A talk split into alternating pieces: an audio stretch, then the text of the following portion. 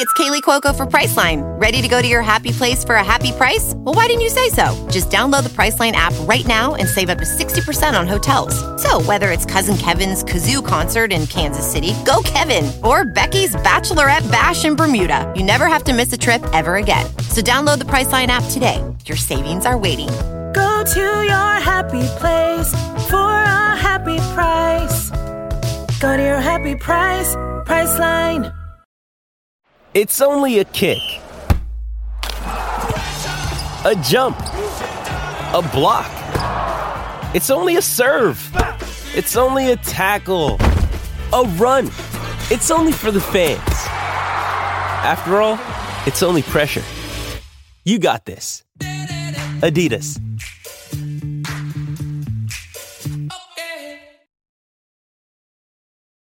Factor is a meal delivery service that makes it easy to eat clean 24 7 with fresh, never frozen, prepared meals that are so delicious you won't believe they're actually good for you. These restaurant quality meals are waiting for you in your refrigerator when you order from Factor, and in two and a half minutes, you can be enjoying a delicious meal. This month, there is a new URL to go to to take advantage of this offer. It is go.factor75.com slash Wade120 and enter code Wade120. So that's go.factor75.com slash Wade120 and enter code Wade120 to get $120 off your first five weeks of meals. The meals they offer rotate on each delivery, and you can select specialized meal plans such as keto, vegetarian, vegan, calorie conscious, or just regular meals. They're all healthy, they're all delicious, they're all never frozen, chef designed. No need to spend time on your phone app waiting for a meal to arrive. Order Factor, it's in your fridge. Two and a half minutes later, you're enjoying a delicious meal. First experience with Factor has been tremendous. The meals were delicious and everything that they promised, and as good as they looked in the pictures.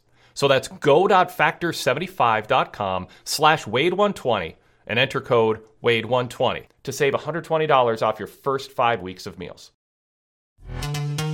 This episode is brought to you by Pepsi Wild Cherry. Pepsi Wild Cherry is bursting with delicious cherry flavor and a sweet, crisp taste that gives you more to go wild for. Getting wild may look different these days, but whether it's opting for a solo Friday binge watch or a big night out, everyone can indulge in their wild side with Pepsi Wild Cherry. Also available in Zero Sugar. So grab a Pepsi Wild Cherry and get wild. Every day, we rise, challenging ourselves to work for what we believe in. At U.S. Border Patrol, protecting our borders is more than a job, it's a calling. Agents answer the call, working together to keep our country and communities safe. If you are ready for a new mission, join U.S. Border Patrol and go beyond. Learn more at cbp.gov/careers. Every fan knows the right player in the right position can be a game changer. Put LifeLock between your identity and identity thieves to monitor and alert you to threats you could miss. Plus, with a U.S.-based restoration specialist on your team, you won't have to face drained accounts, fraudulent loans, or other losses from identity theft alone. All backed by the LifeLock Million Dollar Protection Package. Change the game on identity theft. Save up to 25% your first year at LifeLock.com slash aware.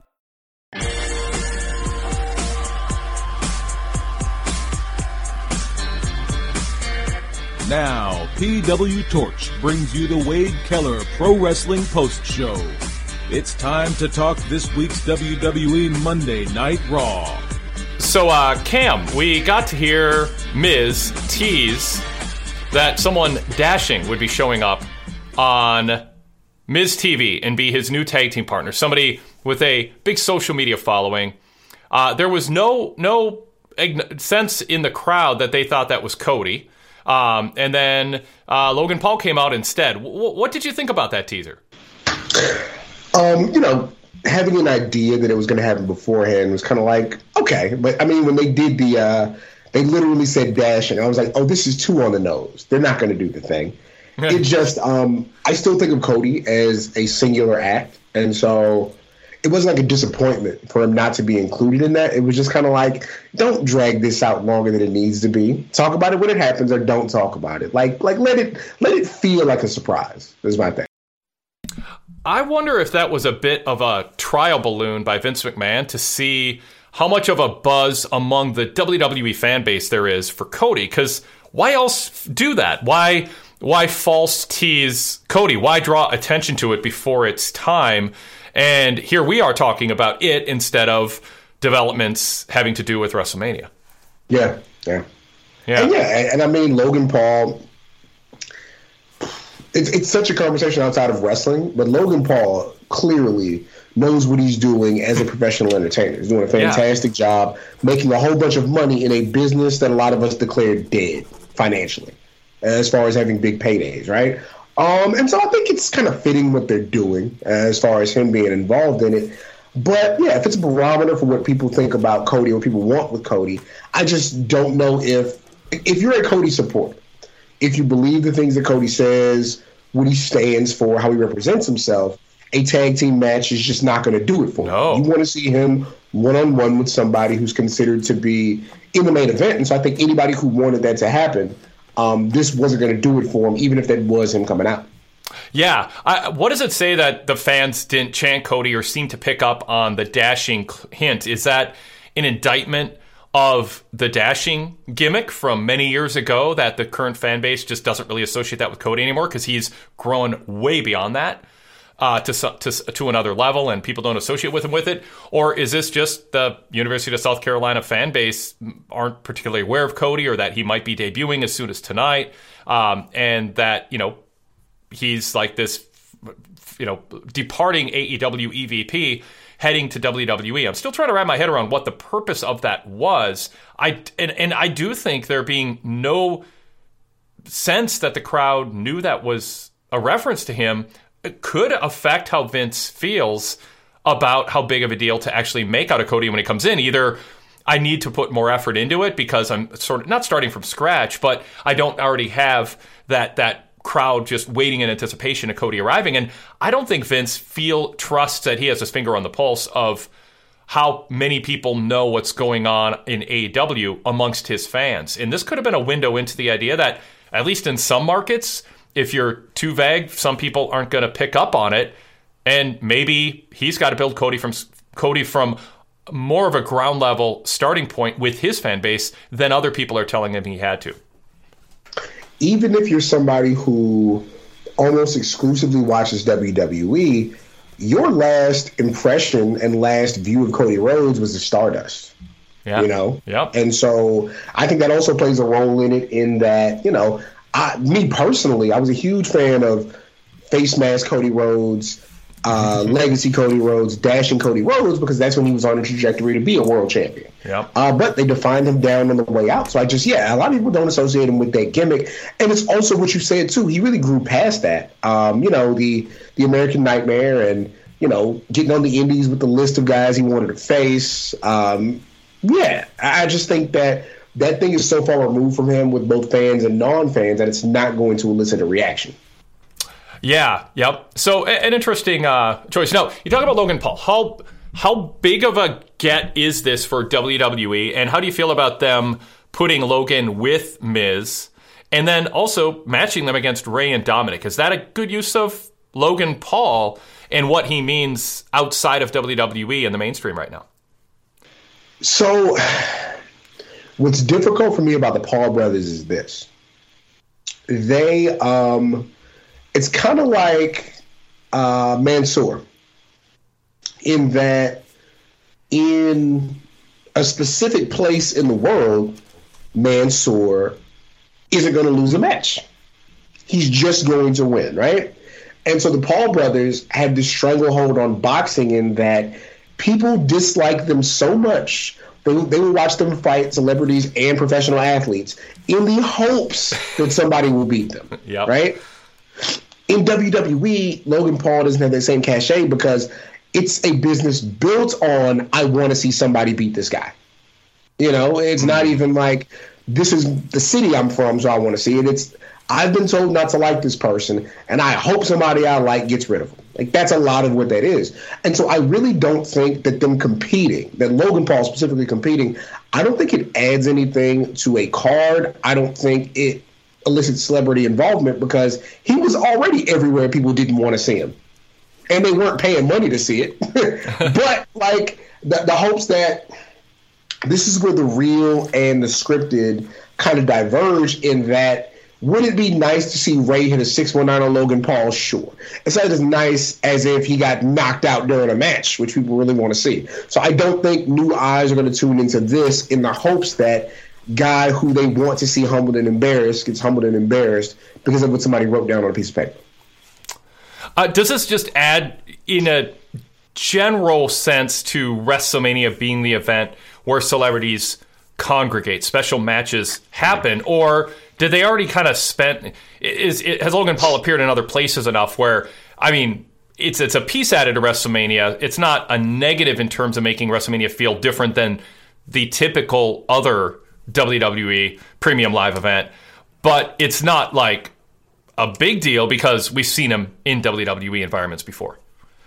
If Logan Paul does the Karl Malone, LT, uh, Dennis Rodman, uh, D'Angelo Williams, Snooki thing. Mm-hmm. If he does that thing, we're oh, and Bad Bunny. Please don't let me disrespect Bad sure, Bunny. Yeah. But if he does that thing where he's all of a sudden actually good at this, I think it has some cachet.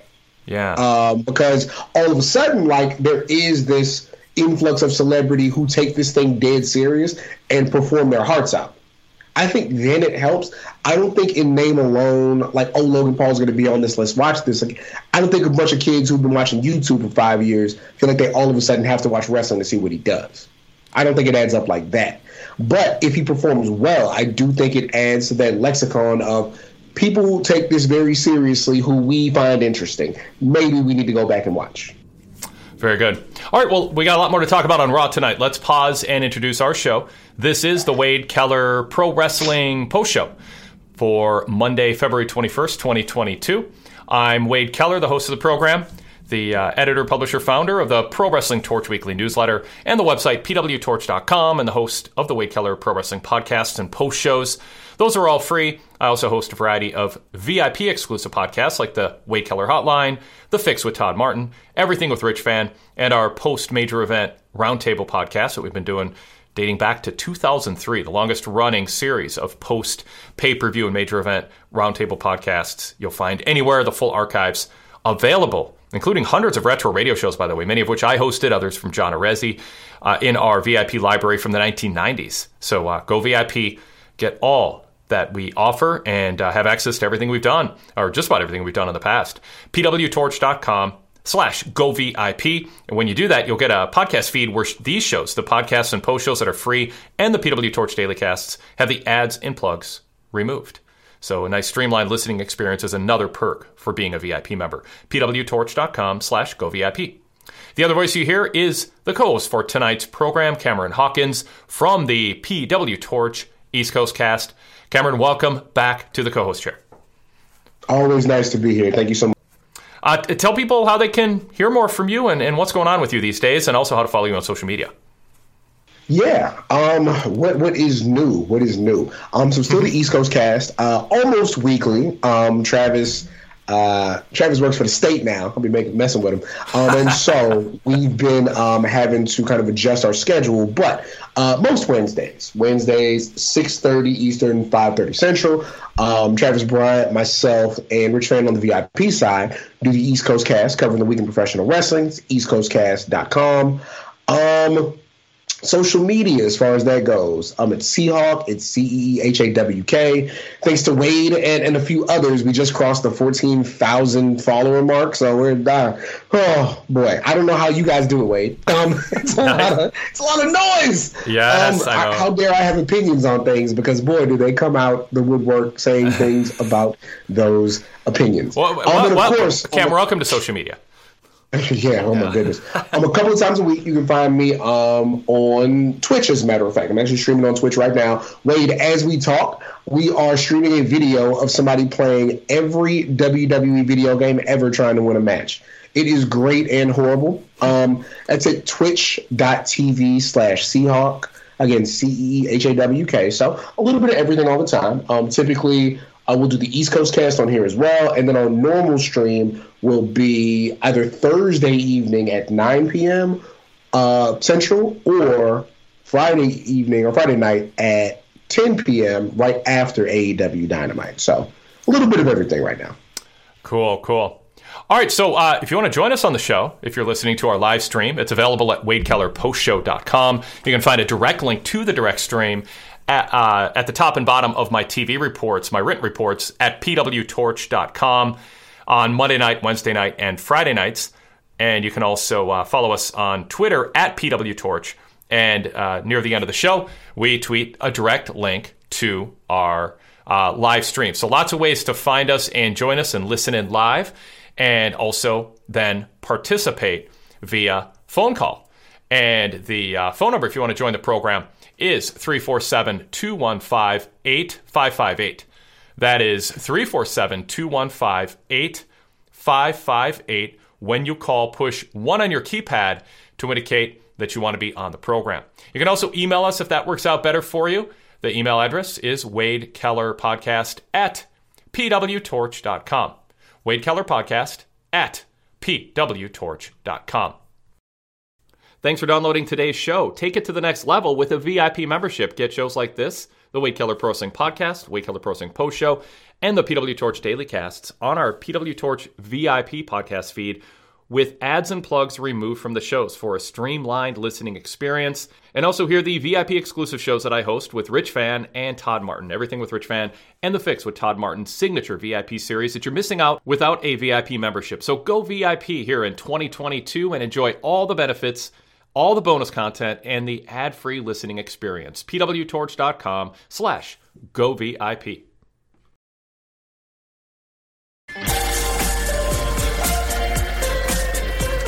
All right, let's get uh, let's get to our first call of the day. It is uh, appears it's Justin in Charlotte. You are up first tonight. Thanks, Justin, for calling. Uh, what's on your mind about Raw? How you doing, fellas? Um, yeah, I was I was not a fan of this Raw show. Um, after watching Elimination Chamber and watching this Raw show, I've always been against ending the brand split, but it's kind of hard for me to justify why they have it. It's just the same matches all the time and they showed this WrestleMania card like this big deal, and it's a bunch of matches we've already seen.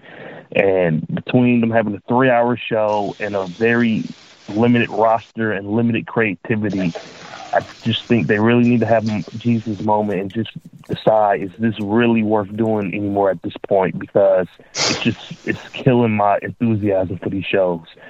Are you guys on board for that, or you think they need to just stomach through this. I'm just power through this time, and maybe it can get better post Mania. You're saying I, I want to get. You think they should stop doing what? I, I think they should just do away with the brand split completely. Gotcha. Um, gotcha. I just don't think they have the creative juice or the yeah. roster okay. to do this. I mean, it's the same matches every week. So yeah. Yeah. So uh, I, I crossed my mind, Cam, watching this tonight. Um, as we, you know, we, we obviously have the the winner take all match being teased, and then the possibility, or not the possibility, just the the mention of um, other titles like the Usos' name being dropped.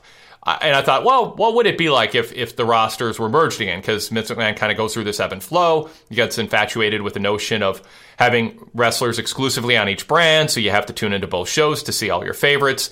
It uh, makes the traveling for the wrestlers make more sense because you know they're only on one show per week. You don't have to decide who's going to be on two of them and, and double book them. Uh, but it does lead, especially in the case of SmackDown, but certainly on Raw too these days. There is the issue with the same wrestlers facing each other a lot. I mean, how novel was it how, how novel is it in general when on Raw there's two wrestlers facing each other who you haven't seen face each other in various formats before? And we had a match like that with Ziggler and Roode tonight against Balor and Ciampa. I also say be careful what you wish for because I don't think if you do a roster merger that it's going to solve what Justin hopes it solves. I think you're still going to get the same matchups and the same people facing each other twice a week instead of once a week because that's the way Vince McMahon philosophically has structured his booking. And I, I just don't I don't think the the matches the same people facing each other is because of the roster split into two you know splitting the roster into two distinct groups. It's because that's how Vince McMahon books, and because he doesn't keep a lot of extra wrestlers on the roster. So it's just not going to solve, I don't think, the issue that Justin is bringing up. In fact, it could get worse because you'd see the same people against each other twice a week instead of once a week, and you would see fewer wrestlers getting TV time overall every Monday and Friday. Uh, Cam, how about you? How do you feel about the state of the roster? That's exactly what I was going to say. Like Justin, the only thing you'll see is less people. That's what's going to happen if that's the case, because they will find new ways to run the same matches. Like, um, you know, we've seen good matches with uh, Alpha Academy and Street Profits, but we've seen that like I think three out of the last four weeks, give or take. Like, like that's not going to change because all of a sudden they, um, you know, they have everybody in one room. Um, you know, you put you put five people in a room, you put five of your friends in a room, you're still going to look at the ones you talk to the most. It's just how it goes. Like that's not going to change because there's more people there, especially when there's a level of trust and believability there. Like I tell you what, something that kind of solidifies what you're saying, but also shows an inherent problem. Finn Balor came back tonight and made two fresh feuds. Like they literally relied on one guy to one kind of help revitalize, or not revitalize, but build on what Champ is doing, and two, give Priest a new opponent in the same night. Like, that is Vince's booking. He's going to go with the hot hand of the guy that he thinks works and fit him into as many spots as he can. Now, here's what I agree with. We are seeing matches ran back, but I will say that, like, for I'm excited to see Brock and Roman with the role switched. I'm excited to see a story that started off not great, but looks to like it's really picked up steam, and, and, Becky Lynch deserves a lot of credit for it. But I'm excited to see Bianca and Becky. I think that ultimately, what they how they started it was wrong, but but where they're going with it is like, hey, that's how you build a star. Like, okay, so yeah, they're all running a lot of things back. I don't think that storytelling is bad, but I do fear that if we do this thing where we unite these rosters, you're just going to see Liv Morgan will be on main event forever if that happens. I know a lot of people who don't want that. Like that's what you're looking at facing. So yeah, like it's not even be careful what you wish for, but what history has kind of shown is if we lump these things together, we're going to get less and not more. Uh, Justin, uh, back to you. Um, I guess this, I guess this is just one of those situations where we're going to have to just disagree because, you know, these Raw shows. I mean, maybe ticket sales have went got a little bit better in the new year. But I mean, a lot of that time during football season, I mean, they're in front of half half empty buildings, and you hear all these reports about them doing two for one for WrestleMania, and it's like maybe it would be the same. You know what I mean? Like, who really knows? At least it actually happened. But even something like Bianca and Doudrop, I could have sworn they said two months ago it was the final chapter of their feud, and they're wrestling on TV again. And it just, if they had more women to to pick from between night to night, it's just hard for me to believe they'll just do that match again rather than it's like who else is she going to face? And as far as the Bianca and uh, Becky feud, I mean, they skip right over Extreme Rules. They skip skip right over Crown Jewel. They skip skip right over the match she had with Charlotte for the title. And it's just like, oh, she lost that SummerSlam, and now she's getting the title. Now she's worked her way back to the title. It's like, well, what about all those title matches she got in the middle of the fall? Like, we're just supposed to forget about that. Mm. Um, so that's why I didn't really dig that promo because it's like, well, I remember her getting all these title matches after SummerSlam. So wasn't those matches supposed to be towards redemption? Like I'm just kind of confused. So what do you guys think about that? You did you guys notice that through the promo that they're just skipping periods where they've wrestled each other since SummerSlam and they just kind of like omitted it? Well, in a very general sense, Justin Vince McMahon is not a stickler for historical accuracy. He will tell the story he wants to tell on any given week. Um, not breaking news, I know for anybody familiar with the product. Uh, Cam, what what do you think of the the story that Bianca and Becky told tonight? As as basically saying WrestleMania is the follow up to what happened at SummerSlam and reminding people of it and having kind of fresh reactions to it between the two of them tonight as a way to try to set the stage for it feeling like a very big match. Absolutely, absolutely. So, so what I want to say, like when, when Justin says agree to disagree, there are absolutely things we agree on. Like, there's no reason we should have seen Rhea and uh, Nikki Ash again tonight. Like, like, like, there's no defense for that. It's ridiculous. Um, but I will say this because Bianca's definitely had opportunities, but what Becky's saying isn't about wins and losses, and that's what I appreciate. What Becky's saying specifically is, hey, if the thing that I did to anybody else, if I did it to anybody else, you would still love me. Because I did it to Bianca, that's why you have a problem with it. I'm not getting my just due because of her, so I need to face her as bad as she needs to face me. Like, wins and losses be damned, like, that's a good reason for me. It's like, yo, like when Austin and Rock face each other at WrestleMania for the third time, it wasn't about Rock being the all-time greatest or proving that Stone Cold was a fluke. I, you and I have been on this biggest stage before, the very biggest stage, and I haven't beat you on it, and I need that for my justification. And so the champion having as much reason to win as the challenger, I like that. And again, like we never got a clear explanation for Becky's character since she came back. And this is why. They're literally telling us, I'm acting this way because of my problem with how you respond to this person. So, hey, um, again, in a company that's not going to count wins and losses in a way that would necessarily be, I don't know, would make your brain work, this is perfect for me. I'm absolutely with what they are giving us, and I think it's going to pay off well. One way that you can help us sustain our schedule of putting out podcasts throughout the week is by giving us a five star rating on Apple Podcasts. Just go to Apple Podcasts and look for our Wade Keller Wrestling podcast and Wade Keller Pro Wrestling post show and give us a five star rating. We hope you think we've earned that score with our fast turnaround times and our quantity and quality of wrestling analysis throughout the week. So take a moment out for us and do us a favor and give us a five star rating at Apple Podcasts. That helps us on search returns and helps us grow. And if you want, you can add a few comments about what you like about the programs in the comments section. Thank you so much.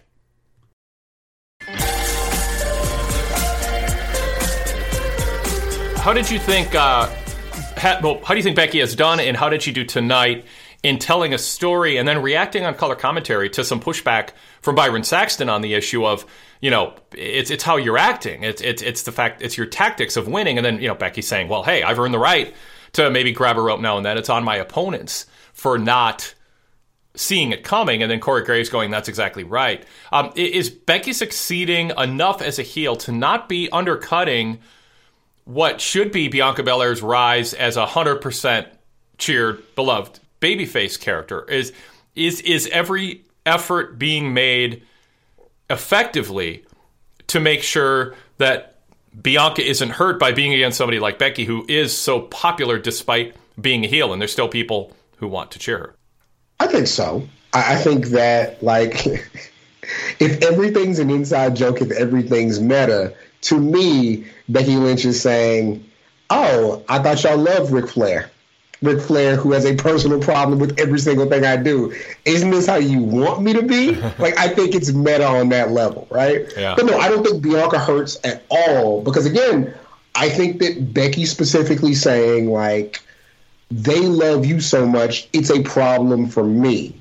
I, I, don't think that flips. I don't think fans look at that and go, oh, let's cheer Becky more so she doesn't feel left out. I think this is the type of thing people play into. So I think it's going to be, and I think Becky has become not only one of the best on the mic, I think she's a ring general in a way that I didn't know you could just develop. like, like, yeah. you know, she's, she's, she's great, you know? So, no, I think that every effort has been done to make her unbearable um, both in the ring and out. And I think that, yeah, Bianca, she's so good at her look, at the way she connects with the crowd, and being that thing like, not that Randy Orton wasn't great and isn't great, but John Cena could pick up guys twice his size and throw them around. That's always going to count in wrestling.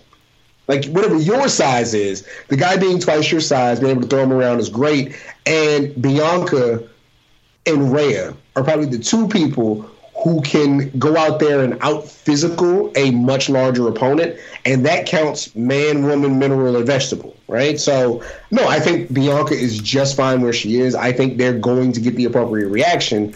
Um, I just a big crowd, even if it's a crowd that's like flown in from around the country and the world, that crowd is not going to all of a sudden boo Bianca. I don't think so. All right, uh, Justin, go back to you if you want any follow up or bring up another topic.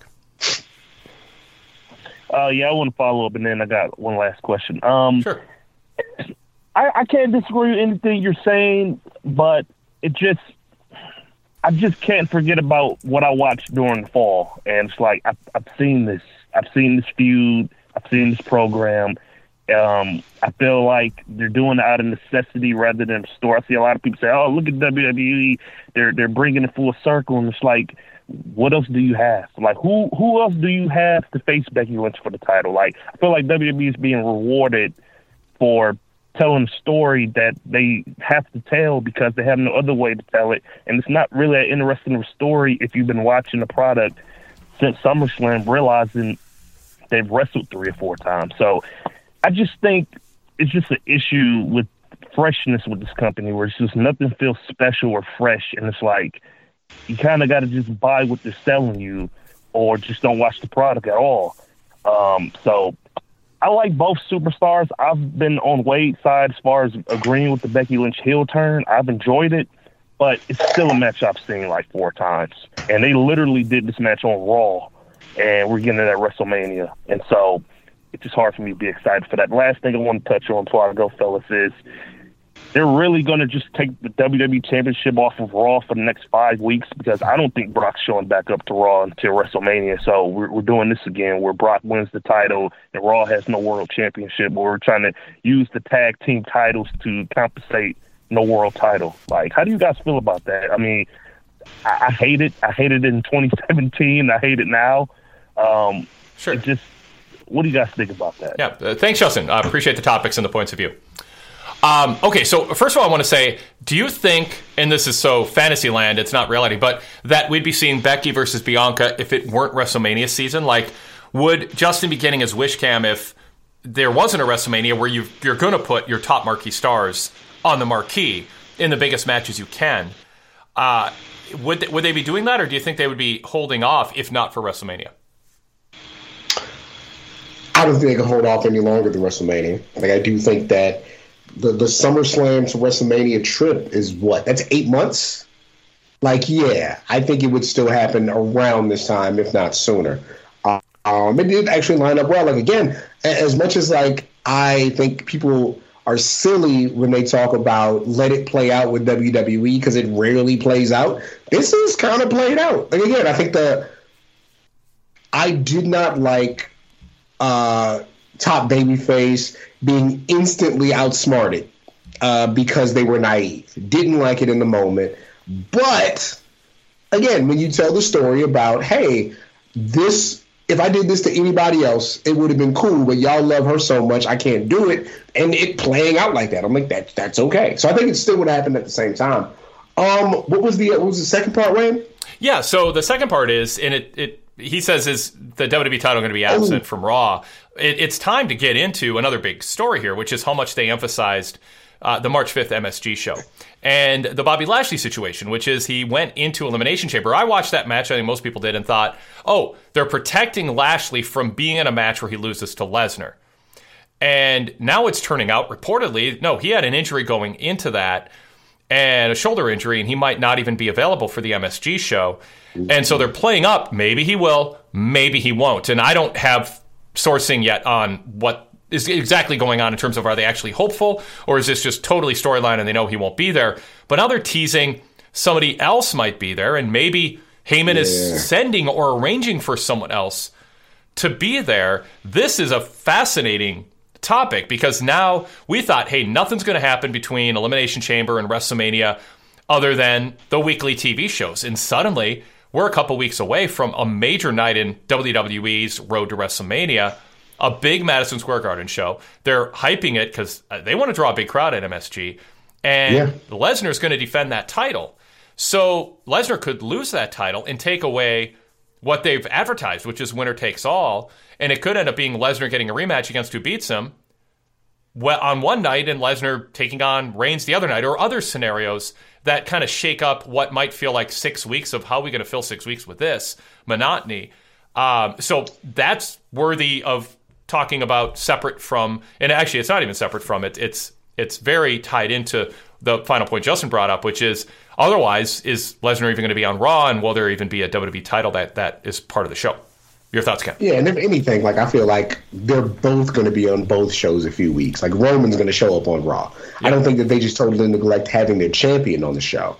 Um, yeah. So and, and even Wade, they didn't even say there's a chance Bobby Lashley doesn't make it. They said more than likely he's not going to be there. Like they did kind of stress that.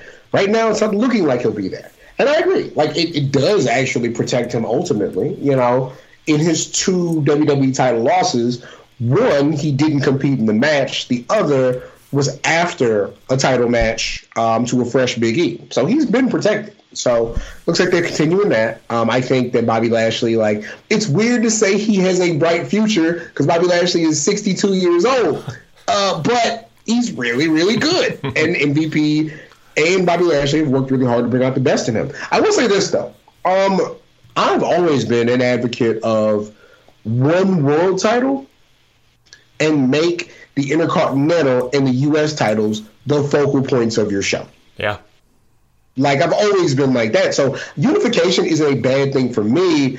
In theory, it's just I don't think they'll handle it well. Um, but yeah, you have one traveling champion. Everybody else is tied to a show, and that makes them more important. But you know, I I I think that a unification of the titles doesn't really hurt anybody. But really, like that icy title that's like been defended once in the last four months or whatever, and even the U.S. title, which I think is they're doing pretty well with, they need to make those things main event these shows, um, so that those things are important on television. Um, in turn, making them important on pay per view, where the world title should be the most important. Thank you for subscribing to the Wade Keller Pro Wrestling Podcast and Wade Keller Pro Wrestling Post shows. Don't forget, we got a whole lineup of other shows called the PW Torch Daily Casts. It's free. Just search PW Torch in your podcast app. A different show on a different topic throughout the week, including shows dedicated to AEW, NXT, MMA, Ring of Honor, and more. Just search PW Torch in your podcast app or check out links to the latest shows at our main website, pwtorch.com.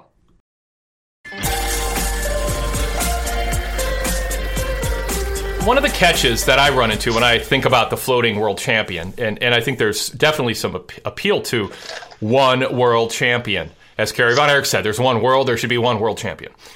The downside is the world champion's probably only going to be feuding with one wrestler at a time. And that mm-hmm. wrestler, by definition, if the roster split, the brand split exists, is going to be tied to one brand.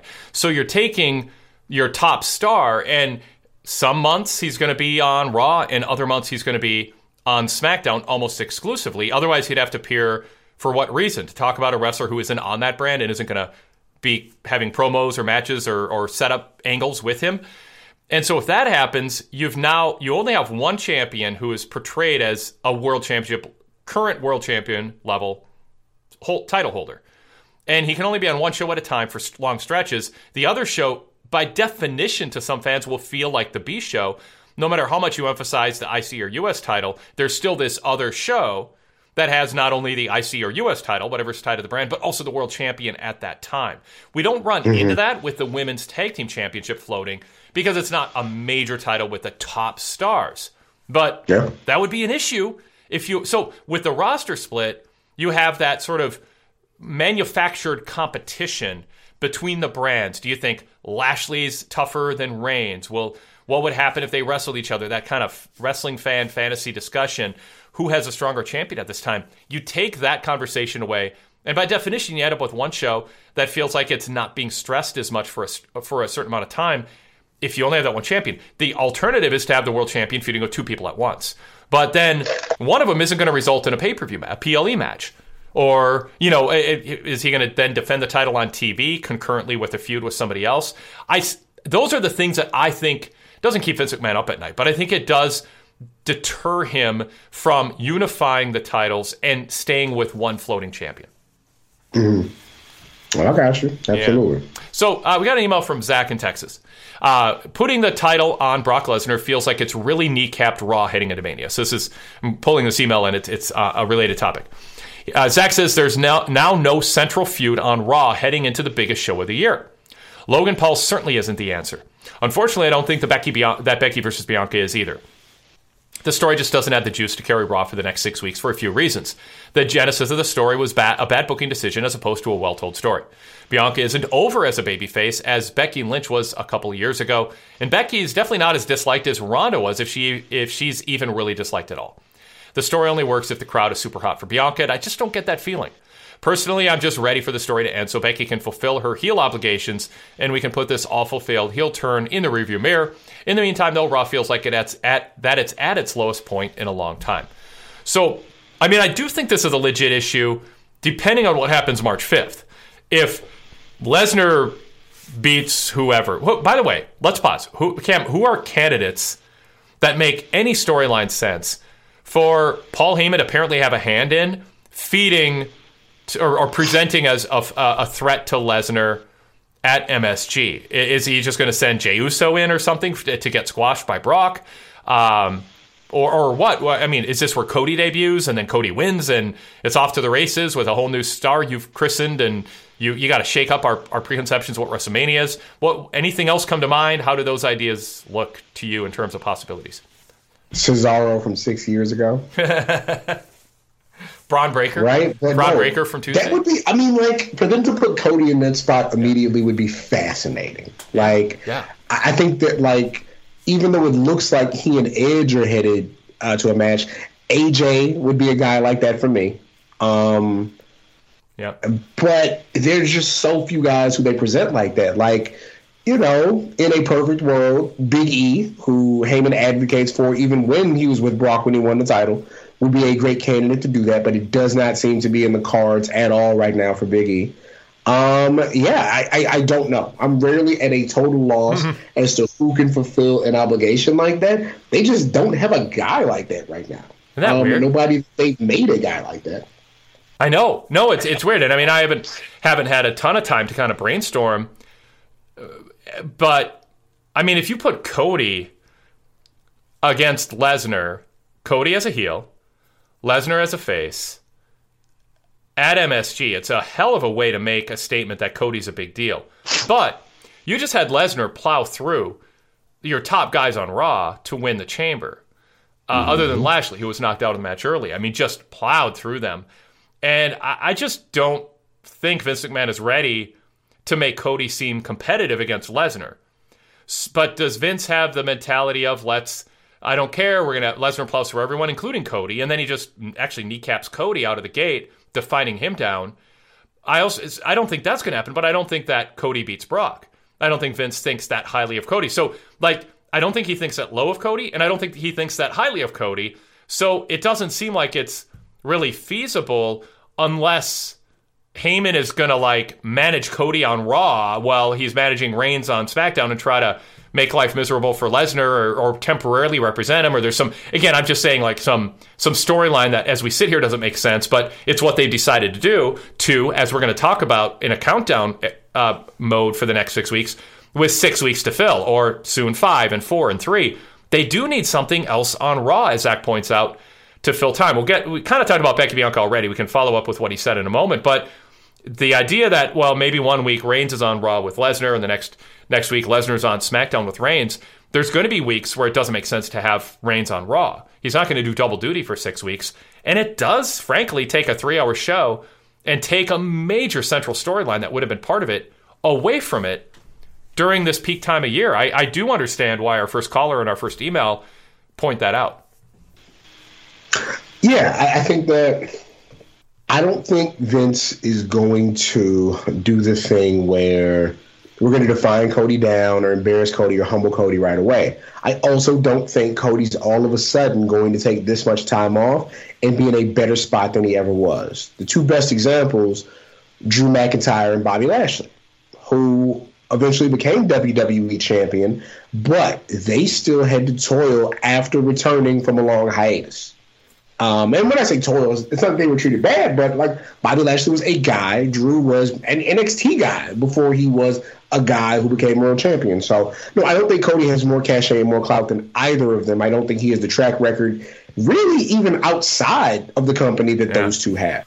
Um, so no, I think it's going to be a slow process. Uh, but yeah, I, I couldn't even tell you who the opponent would be. Now the, the MSG show is that televised or is that not that we know? Just, uh, Oh, okay, it's just a house show. Yeah. But yeah, I, I don't think even then, I don't think you debut somebody who you can't put the show on the network uh, in that in that kind of space. I don't think so.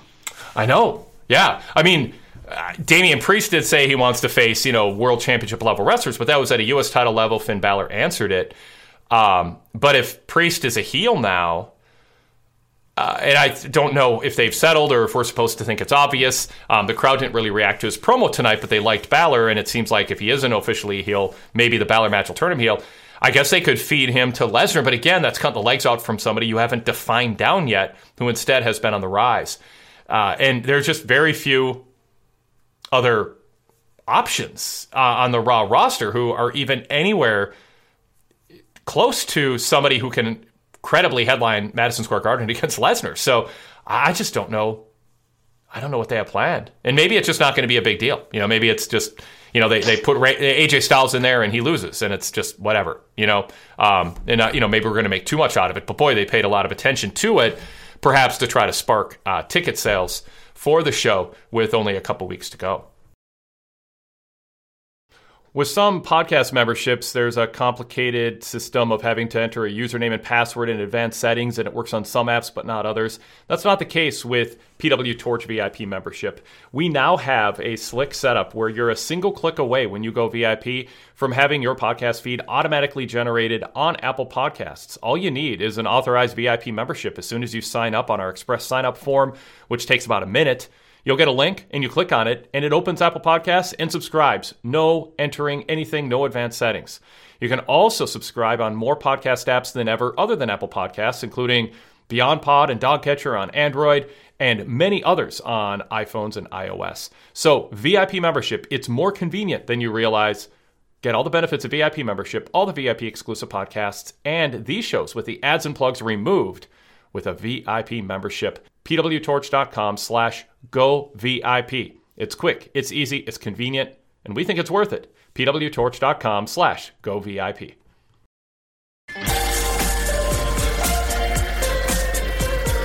Cam, going back to the, the Bianca um, uh, Becky comments from Zach, is there anything you want to add to that? I mean, Zach is is sounding again the the desire to see Becky just drop this heel thing and go back babyface. Is there a chance that happens anytime soon, or is that is this just like Cena should turn heel, Reigns should turn heel, Becky should turn face? Like maybe it would be good, but and a lot of people want it, but you're gonna just it's not gonna happen. Is, is that where we are? Yeah. Well, one, Becky's very good at what she's doing right now. Like, like she's smoking it. But I will say this: his email said that uh, Bianca's not as over as Becky was a few years ago. Yeah. Fair but that's like saying you're not as good as ball player as Jordan. Like, okay, but like, how do I get there? What do I have to do? Walk on water? Like, like it's kind of unfair. And on the flip side, Becky's not as hated as Ronda. Again, this is such a unique set of circumstances. This is not me saying this to like discredit your point. It's just me kind of saying that your expectations are kind of unfair. Like, it, it doesn't work like that. You don't really get higher or lower than those two were at the time, and a lot had to go into that. But no, I think the crowd's reacting reacting to Bianca exactly like they should. They really, really like her. They like her more than any other babyface. Probably, I mean, like Brock gets a crazy reaction, and that's a a 20 year story being told about a guy, right? Yeah. But Bianca's right up there with the top faces, and Becky when she hits those lines, they boo her, and when she like shows tail, they boo her. Um, so again, I get that they're not at the highest of the highs and the lowest of the lows, but this is still very, very good. Um, so I do not think that they turn Becky anytime soon because she's killing it right now. She's very, very good at this role. All right, another email. Uh, this is interesting. Uh, Jeff M says, "Okay, Wade, I answered your call from the flagship last week with Jason Powell." I gave up watching WWE programming after SummerSlam and have been an avid AEW viewer. But I gave Raw I gave Raw a chance tonight. So by the way, Jason Powell and I talked about how Raw has been better lately, and we enjoyed last week's show. We enjoyed the show the week before, and maybe some people who have just sworn it off and think it's awful, maybe they'd enjoy it if they tried it again. So Jeff took us up on that. So he said the opening hour was really good. From Brock to Owens and Rollins to the tag matches, all very good. Then Miz TV is something that made me see what else was on. In other words, he changed channels. Logan Paul doesn't do mm-hmm. anything for me. I'm honestly not sure what his appeal is. He's a boxer fighting washed up MMA guys. Cool. With the great talent that has been let go over the past year or so, WWE is going to trot out Logan Paul. This is why I gave up on WWE. Back to the positives. Belair versus Piper was a fantastic match. Belair is really fun to watch, and I can't believe I want to see Becky get her beat down. So there we go. Somebody following the uh, buying into the storyline or, or getting pulled into it the way WWE wants. That Edge promo was fire. So much passion and energy. Very interesting to see who answers the call. I didn't really have any questions, just some observations from someone who hasn't watched Raw in months and wanted to check in. Solid B level show. I might even come back next week. Um, so, Cam, how do you react to what Jeff liked and didn't like? Because um, I, I, mean, I agree. Logan Paul is not for everyone. Like that, mm-hmm. that you know, that's not, not. A lot of people are going to look at him and go, "I barely know who he is. I only know because of WWE TV." Um, he's a big deal in other places, but I resent him getting a prominent spot on the card. You let Aleister Black go and Keith Lee go, uh, on and on. But this guy's going to be in a major match at Mania. Come on. That said, this is WWE. It's WrestleMania. They bring in celebrities. That's what they do. Logan Paul is an unconventional celebrity for uh, for people above a certain age or unplugged from a, a, a slice of pop culture, and I get that. But I don't think he's like overwhelmed the show so far, where you're like, "Come on, like this is too much." It's a, a little slice on a three-hour show. Um, so anyway, that, that was kind of my thought, my reaction to Jeff saying Logan Paul doesn't do anything for him. I think Vince knows Logan Paul hits a slice of the audience, but not all of them. You just have to sort of accept if you don't have to embrace, but you kind of have to accept it's WrestleMania season and that'll happen. So, um, your your thoughts on his reaction to what he watched tonight? I'm right there with him. I think I think that those are all like very valid points, especially like again the Logan Paul thing. Like it touches base for me as a 36 year old because like I grew up thinking that hosting a fight party was the coolest thing that you can do.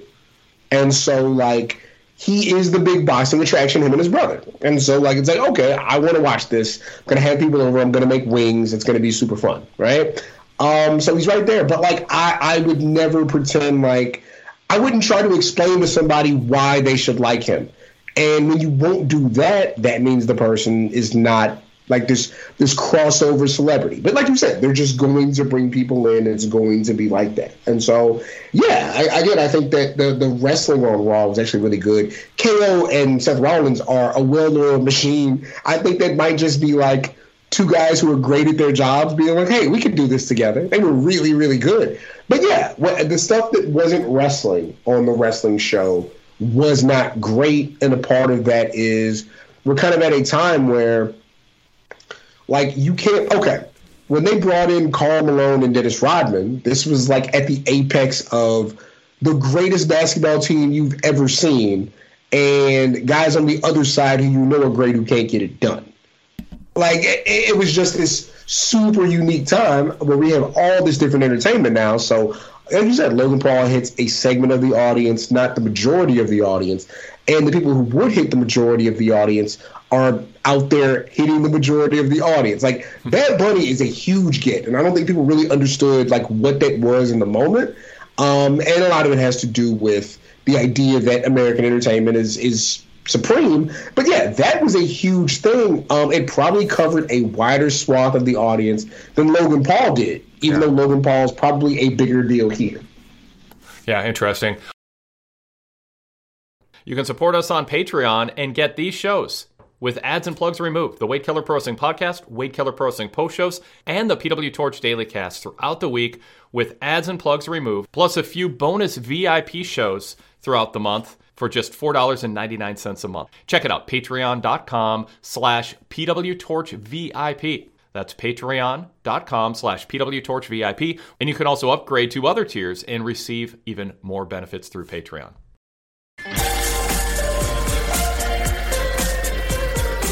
What do you think of Edge's promo, by the way? Jeff brought up his promo saying his promo's on fire. My takeaway is anytime you're going to have somebody with Edge's history and credibility talk about watching WrestleMania or listening to WrestleMania 3 as a kid, striving to be on WrestleMania, having to spend two years in the company to even have a match on Mania, and then his desire, his thirst, his need is to steal the show or have big moments at WrestleMania, and he wants another one, and to do so with that level of intensity and that iconic star power that he has as a special attraction at this point makes WrestleMania feel like a bigger deal. I came away from that Edge promo thinking, oh, yeah, that's right. WrestleMania is like a huge deal. Like, I mean, you know it's a big deal. In fact, it's going to be stupendous this year.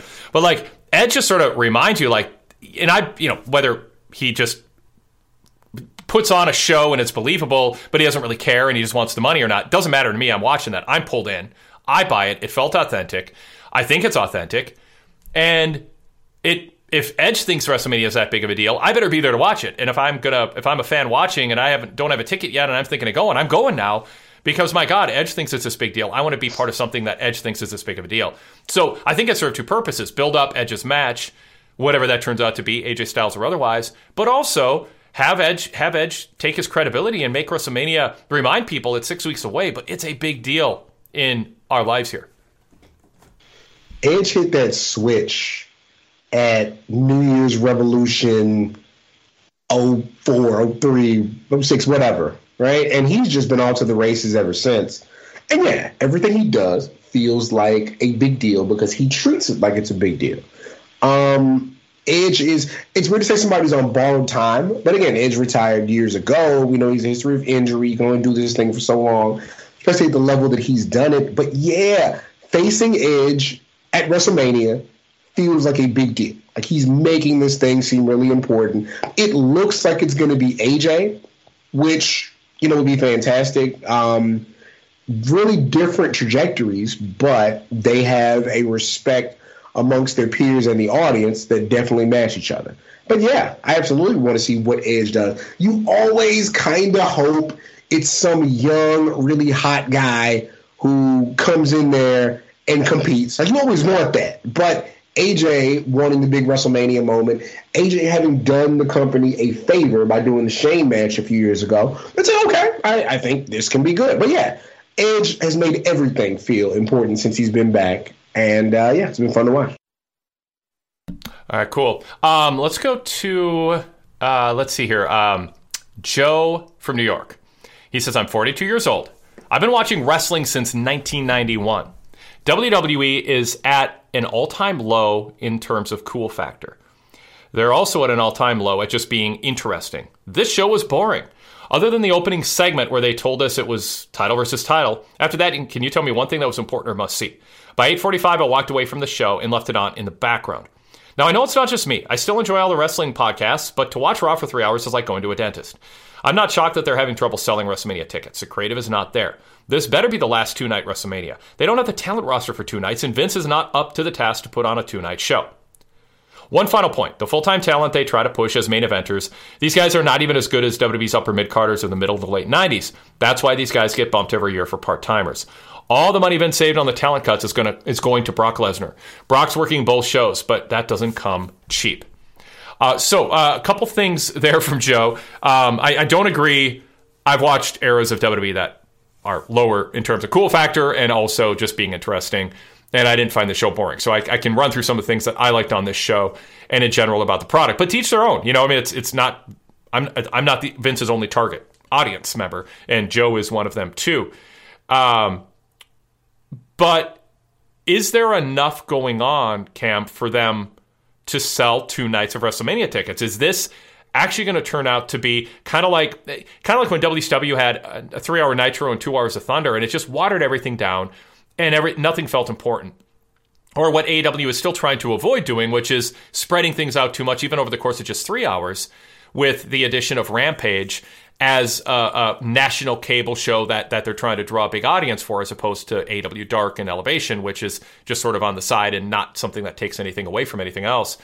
Uh, is that a problem? The the two nights of WrestleMania trying to sell tickets and just convince people to watch for both nights on that weekend. That's a big ask in, in people's lives with so many options out there. Sometimes we lie and it's not on purpose. Like when he says the guys they have in the main event today aren't as good as the guys who were in the upper mid card in the late 90s you do not want to see a Road Dogg match over what you saw on TV tonight. It's just not true. Right. Like, and it's not even a shade to Road Dogg. You just don't want to see that, right? Um, I thought two nights was fine last year. Like I thought two nights worked. If anything, this is this is the problem we run into. When you say you don't want two nights, you're operating under the guise of one night only being three hours instead of one night being seven hours like it was two years ago. Or three years ago, I should say. Like, we have to operate within the parameters of what's actually going on. So, two nights is great, number one, for me to stay awake. But no, I think that when you look at the top matches, you got Brock and Roman, uh, you have Charlotte Ronda, you have Becky Bianca. If those three matches are happening in one night, that's an hour to an hour and a half. So do you only want three more matches on a WrestleMania card? Like maybe you do. Maybe that should get down. And there's nothing wrong with that. Um, but that is kind of short for the roster that they have, the amount of titles that they have, and the amount of people they want to be successful. And so, yeah, I think two nights is fine. I think you spread out those two matches. Uh, to me, the two matches being Becky Bianca and Roman Brock, I think those should get their own respective nights because I do think those are two very, very important events. Um, but no, I do think like I want to see the Usos at WrestleMania. I want to see the Street Profits at WrestleMania. I want to see Chad Gable at WrestleMania. I want to see Rey Mysterio at WrestleMania. I want to see AJ Styles at WrestleMania. I want to see Edge at WrestleMania you and Bruce had a conversation years back, Wade, about how why buy a John Cena shirt for a kid or why buy a Randy Orton shirt for a kid when you can get them the shirt from Walmart with eight different faces on it. And they can have all their favorite people on one shirt. And so to me, like, since our tastes vary so much, again, it's easy to say they don't have enough people who are good. I realized I didn't know what I was talking about when I went to Royal Rumble in San Antonio and I saw a bunch of girls dressed like Brie Bella. And I've been indifferent about Brie Bella, but what they taught me was, yo, Cam, you don't know everything about wrestling. It ain't all for you. And since that day, I try to look through the lens of, hey, there's different things for different people out here. And so I think two nights is a much more effective way of running a seven hour show you were going to run anyway. I am all for two nights at three hours each or three hours and change. I'm not for two nights of like four plus hours, and two nights at four hours is even pushing it, but I'll take that over one night of seven and a half hours, which is just ridiculous. It does seem like WWE's not chasing the hours viewed anymore. I, I do think, you know, Peacock doesn't care about that. There's no bonuses attached to it. Peacock just wants people valuing that WWE is part of their net, as part of Peacock enough to stay Peacock subscribers. And that doesn't mean quantity. That means occasional must see TV, not hours consumed going up every quarter. And therefore, I, I, don't think there's as much of an incentive for shows to be like longer than humans' attention span and even the most ardent WWE fan, um, you know, having their peak interest. And, and it's not fair for fans either who were at these shows and, and the wrestlers who had then an exhausted crowd. Um, but two nights in a big stadium is is a, a challenge, and I am curious uh, to get updates on how ticket sales go. And you know that is a WWE doesn't have a lot of barometers left for is is who they're pushing and the angles they're they're putting on TV and the matchups they're presenting. Is that what fans want? There's not a lot of things left because ratings are pretty flat, you know, week over week. Certainly averaged out, a rolling, you know, rolling six week average. There's not big variations anymore week to week, um, or, or you know, every six weeks to every six weeks with a rolling average. So they don't have a lot, but it's that ticket sales. It's how much do people want to part with their money, leave their house, and go sit in an arena when they can watch on a 65 inch TV they bought for $4.99 at Best Buy with the price of TVs these days with a surround sound and this great in home experience compared, you know, way better with 4K TVs and big screens that are affordable compared to 10, 20 years ago it's harder to get people to leave their house. But at that same time, with the pandemic, there's people who are itching to just get out and be with human beings outdoors or and, and all that. So they have some things working for and against them. But it's if they aren't selling out overnight, if they're not having that that the huge you know MSG crowd and they're struggling with Raw ticket sales and SmackDown ticket sales, at, that starts to become an issue because they they need those fans in that building to make WWE feel like it's a big deal if WWE's playing tricks with cameras at WrestleMania and they can't do the wide shot or they do and there's a ton of empty sections, it does kind of hurt the brand awareness or the, the the prestige of the WrestleMania brand and WWE in general, the perception that it's a red hot product. So they've got to be careful. And you know, the the two night thing, as you laid out, has some advantages, uh, but doing two nights in a big stadium, if you're trying to sell people on a winner take all, but you're not going to tell people what night it's on, and people, it's just sort of a crapshoot. You know, there's going to be a backlash to that too. Absolutely. Yeah. Yep.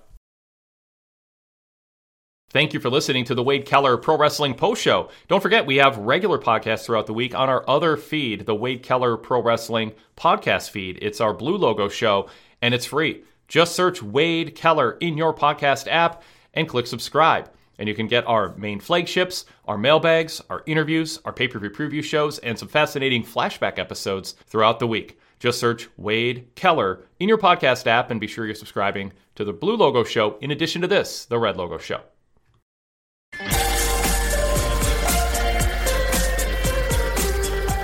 All right, our number uh, is 347 215 8558. A couple people pushed one, dropped off. Um, we might have just covered what you wanted to talk about, but feel free to push one again or give us a call as the show progresses here. 347 215 8558 and push one on your keypad if you want to join us. Um, I was looking over emails. We got some redundancy. I, I, there's a couple things that uh, aren't in the emails that I do want to bring up, and, and one is just at the top of the show cam. Happy Lesnar man, I've never, I, I don't know what's closer to reality. The Lesnar we saw for years, um, who just seemed like he was, just couldn't believe he was making so much money doing so little. Uh, as Paul Heyman did all the talking and he'd do Suplex City and move on. This, I mean, he stopped to t- let a kid pat his title belt. He he fist bumped a bunch of fans. He stood on the desk and played up like he had just scored a goal in the NHL or just had this great like three point shot with 1.2 seconds left in an NBA game, looking at the fans pumping up the home crowd. And then he goes back to slapping some more hands. It was like, I've never seen him. I don't know that I've seen a wrestler more happy than Lesnar. Do you do you watch that and think he doesn't care? He's just a good actor. He's doing what he has to do. Or is this a Lesnar that's been pent up inside for a while? Or is this just a different, more mature Brock Lesnar who has decided it's kind of fun to look like he's having fun and being cheered. What, what's your take on this major star of the last 20 years showing a different side of himself now? I think, yeah, that number is key. I think um, I tweeted, I think Saturday, I was like, yo, he's really been running the game for 20 years. And then immediately after that, I was like, to be clear, the game is bigger than WWE. Like, the game is like the world. He's been basically able to call his own shot for 20 years, was able to walk away from things when he didn't want to be there, and still able to get money. Um, was able to, like, not everybody wants it, Wade, but he legit had claimed to be the toughest man in the world at one point. And so, very few people can ever hold that title. Nobody keeps it, but so few people hold it. I think, you know, he's in a position where he's valued um, places want to be a part of it, and they're telling him he doesn't have to be evil world killer doesn't talk anymore. Hey, open up, kick it, have a good time. And he seems to really be enjoying himself. And also, um, you know, the coolest Brock Lesnar moment for me was when Stone Cold asked him about a certain WrestleMania, and Brock looked at him dead serious, like, "You know them by number?" and it never struck me that a wrestler would not know the WrestleManias by number. Never even considered my mind. And it's like, oh, this is a job for him. Like, he's here because they pay him. And so now it's kind of a situation where, like, oh, let me have some fun. Like, this is cool going to work, like, kind of being loose with it. And uh, yeah, he seems to be having a ball. Like, not even just Brock, but think about how few people let anybody touch their title belt. like, it just doesn't happen. Yeah. Uh, but he seems to be so comfortable in his own skin that, like, yeah, he's having a brawl. And, and again, Roman is. Uh, there are people who have decided that because their personality was to hate Roman Reigns all these years, that regardless of how good he's been the last year and a half, they're just not going to like him. And they are really missing out on good entertainment because Roman's a fantastic sociopath heel. So I think that they are, as similar as they are, they're playing opposite roles in what they did. And yeah, I think Brock's having a ball, um, and we're getting the fruits of it. Absolutely. All right. Uh, also having a ball are Otis and Chad Gable.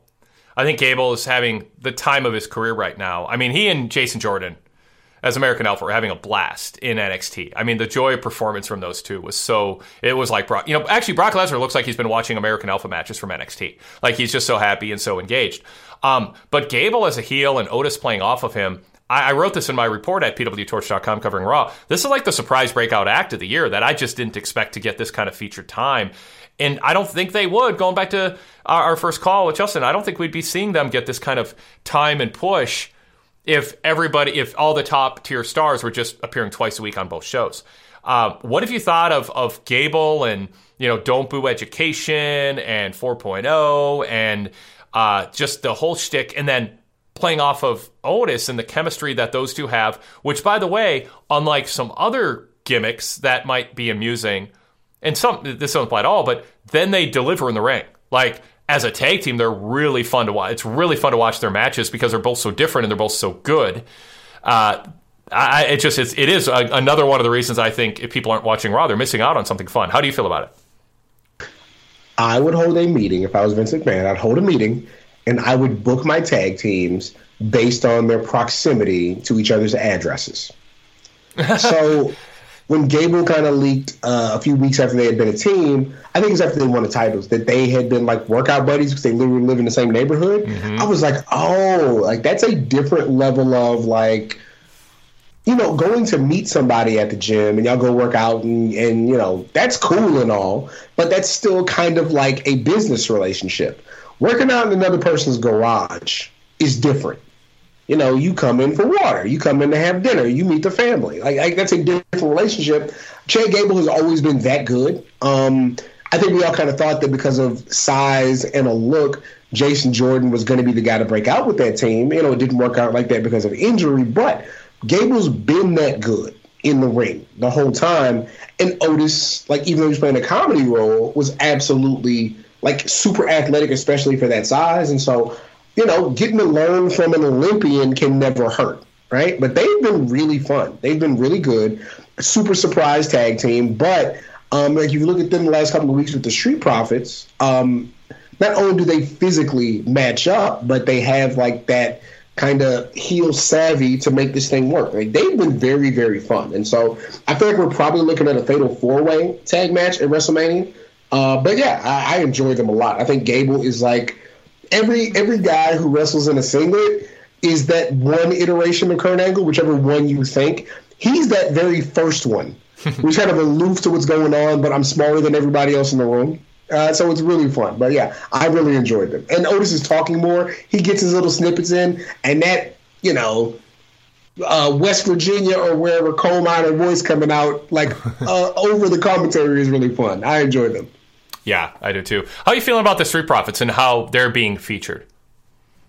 It's unfortunate that somebody has to lose to the tag champs. It really is. I tell you what, um, they let Angelo Dawkins do the forward spot with the sense senton over the top rope this week, and I was like, oh, okay. Like somebody even tweeted like he's not gonna let himself be the Jannetty of the group. I'm like, okay even in losses, they are showing more and more offense and more savvy. Um, I think that's going to bode well for them.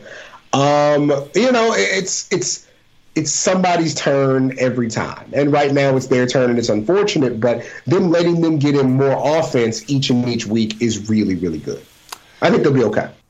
Then we had uh, Tommaso Ciampa from NXT show up. Uh, he's engaged in a storyline with Dolph Ziggler. They're doing some cross promotion between the Monday show and the Tuesday show on USA Network. I felt like this was a long time coming. It should have been done sooner. Uh, it seemed kind of crazy they didn't do more to promote uh, NXT on Raw. They had those commercials that a lot of people don't pay attention to, that aren't real memorable, that didn't really provide a singular emotional hook to get someone to tune in. It was just sort of a, you know, hey, here's a bunch of wrestlers on a brand with a small crowd that we don't really otherwise talk about. Tune in. It wasn't a great pitch.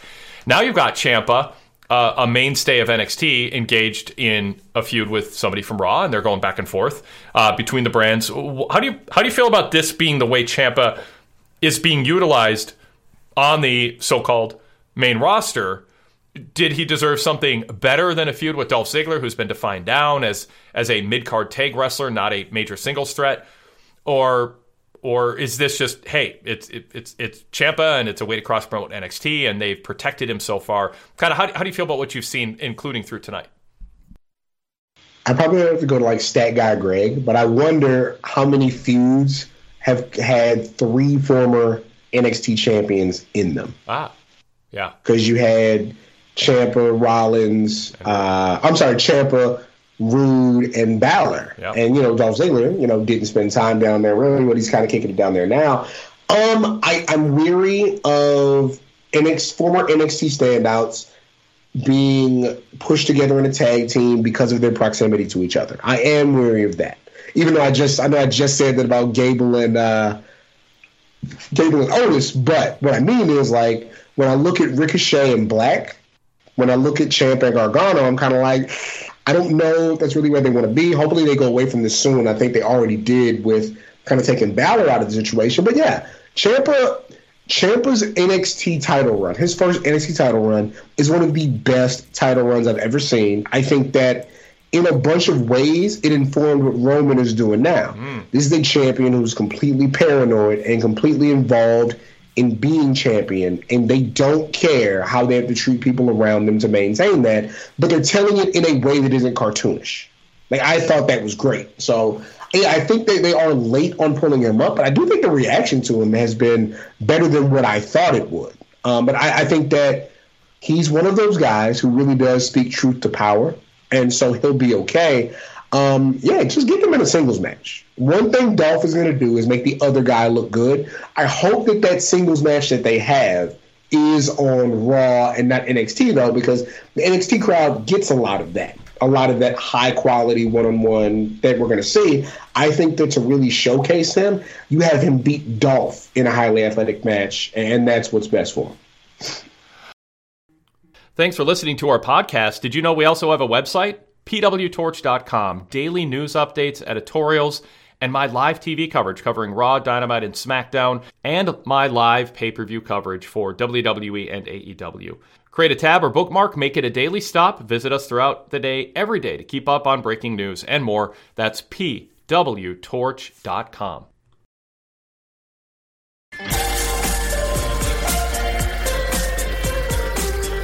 All right, uh, Rhea Ripley uh, looked good in the uh, gauntlet match. She was protected to a degree uh, and featured since then in the chamber. What what do you think of the, her trajectory? Is there a WrestleMania opponent that jumps out for her, worthy of what appears to be her current push?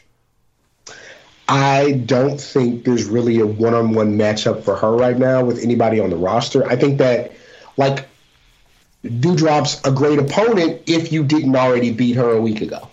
You know? Like she's she's absolutely filled that Nia Jax larger athlete, uh, totally tough in the ring. That when she does take a loss, it means something to the other person. I think she's she's right there. But yeah, I I think that they do a battle royal and Rhea runs through those guys to get her to her next stop this summer. Uh, but I don't think there's a one-on-one match really out there for her, um, unless something really drastic happens with Nikki Ash over the next couple of weeks. Uh, Nikki Ash, do they drop the gimmick or, or repackage her? I think they keep it and she feuds with somebody else. But man, just she got to stop wrestling Rhea. We need that to end right now.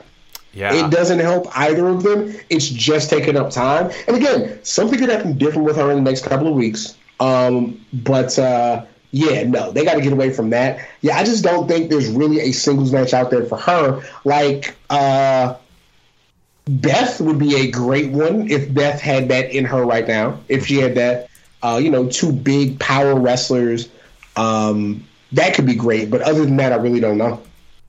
Uh, there's not a lot of options for her on the Raw roster. It's kind of Liv Morgan and Dana Brooke. Um, yeah, I mean, I I don't I think Tamina's a heel, but I'm not sure. Um, uh, Carmella's doing something with Corey Graves reality show.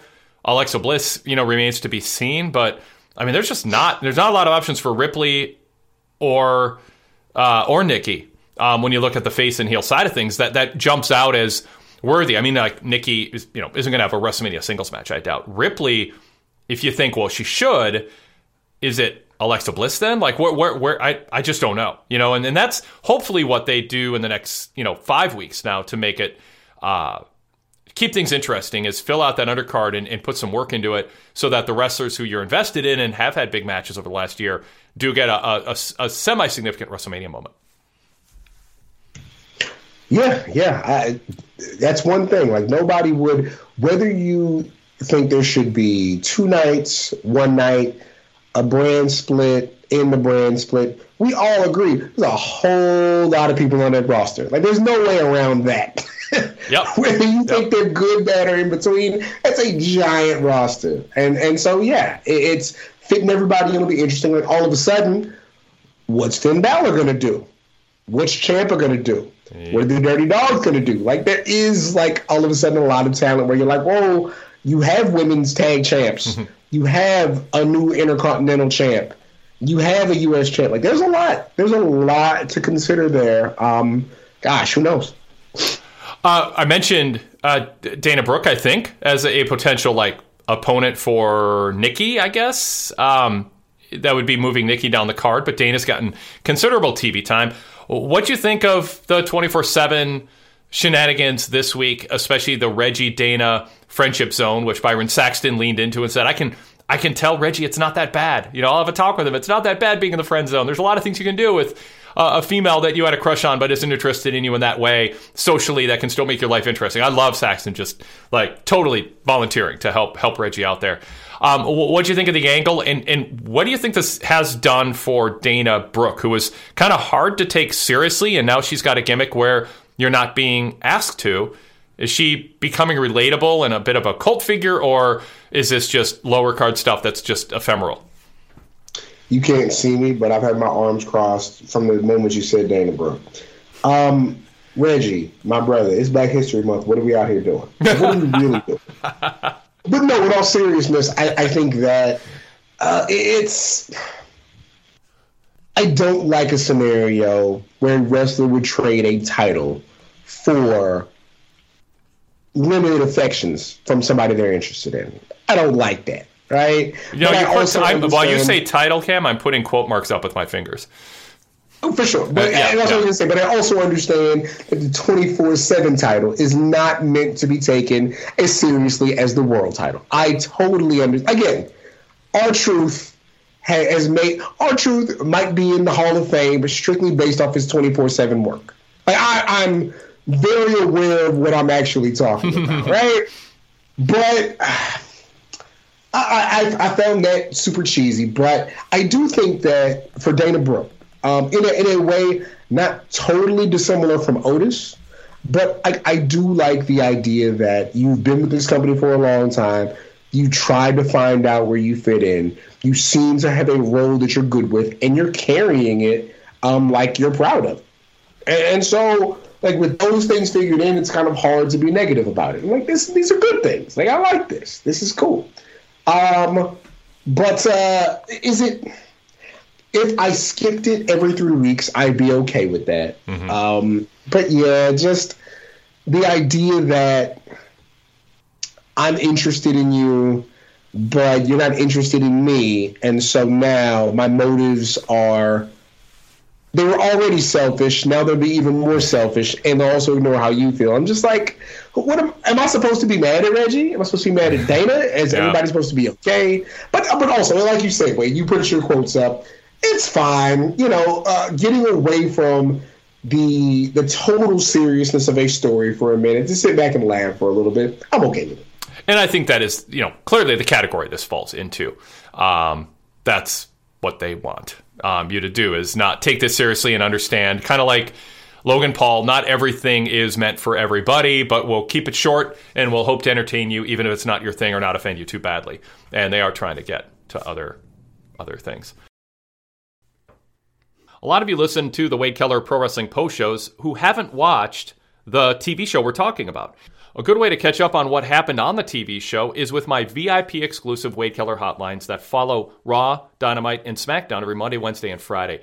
In fact, as soon as I wrap up recording the post shows with live callers and my co host and our on site correspondents, I send that off to the producer and then I record the Wade Keller hotline, running down Raw, Dynamite, and SmackDown start to finish. And it's not only a full rundown, a thorough rundown of what happened on the TV show, but also my analysis of the key segments and matches throughout the show, including opinions that I don't express on the post show. So, as a VIP member, you can listen to that hotline first, which runs 20 to 40 minutes, and then jump into the post show with full knowledge of what happened on the TV show. That's just one benefit of being a VIP member. Another benefit is when you listen to the post show, the ads and plugs will be removed. So change up the way that you listen to our coverage of Raw, Dynamite, and SmackDown by starting with a VIP Wade Keller hotline and then flowing into the Wade Keller post shows throughout the week. Go VIP pwtorch.com slash go VIP. pwtorch.com slash go VIP. Rates start at $9.99 a month or get a full year for just $99. You can also get the Wade Keller Hotline through our Patreon tier. That's just $6.99 a month. Details on that are at patreon.com slash pwtorchvip.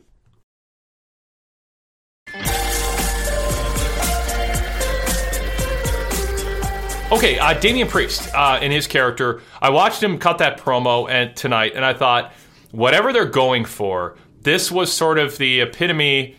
Uh, epitome is overstating it, but this is another example of what isn't quite there with Damian Priest that nobody can put their finger on.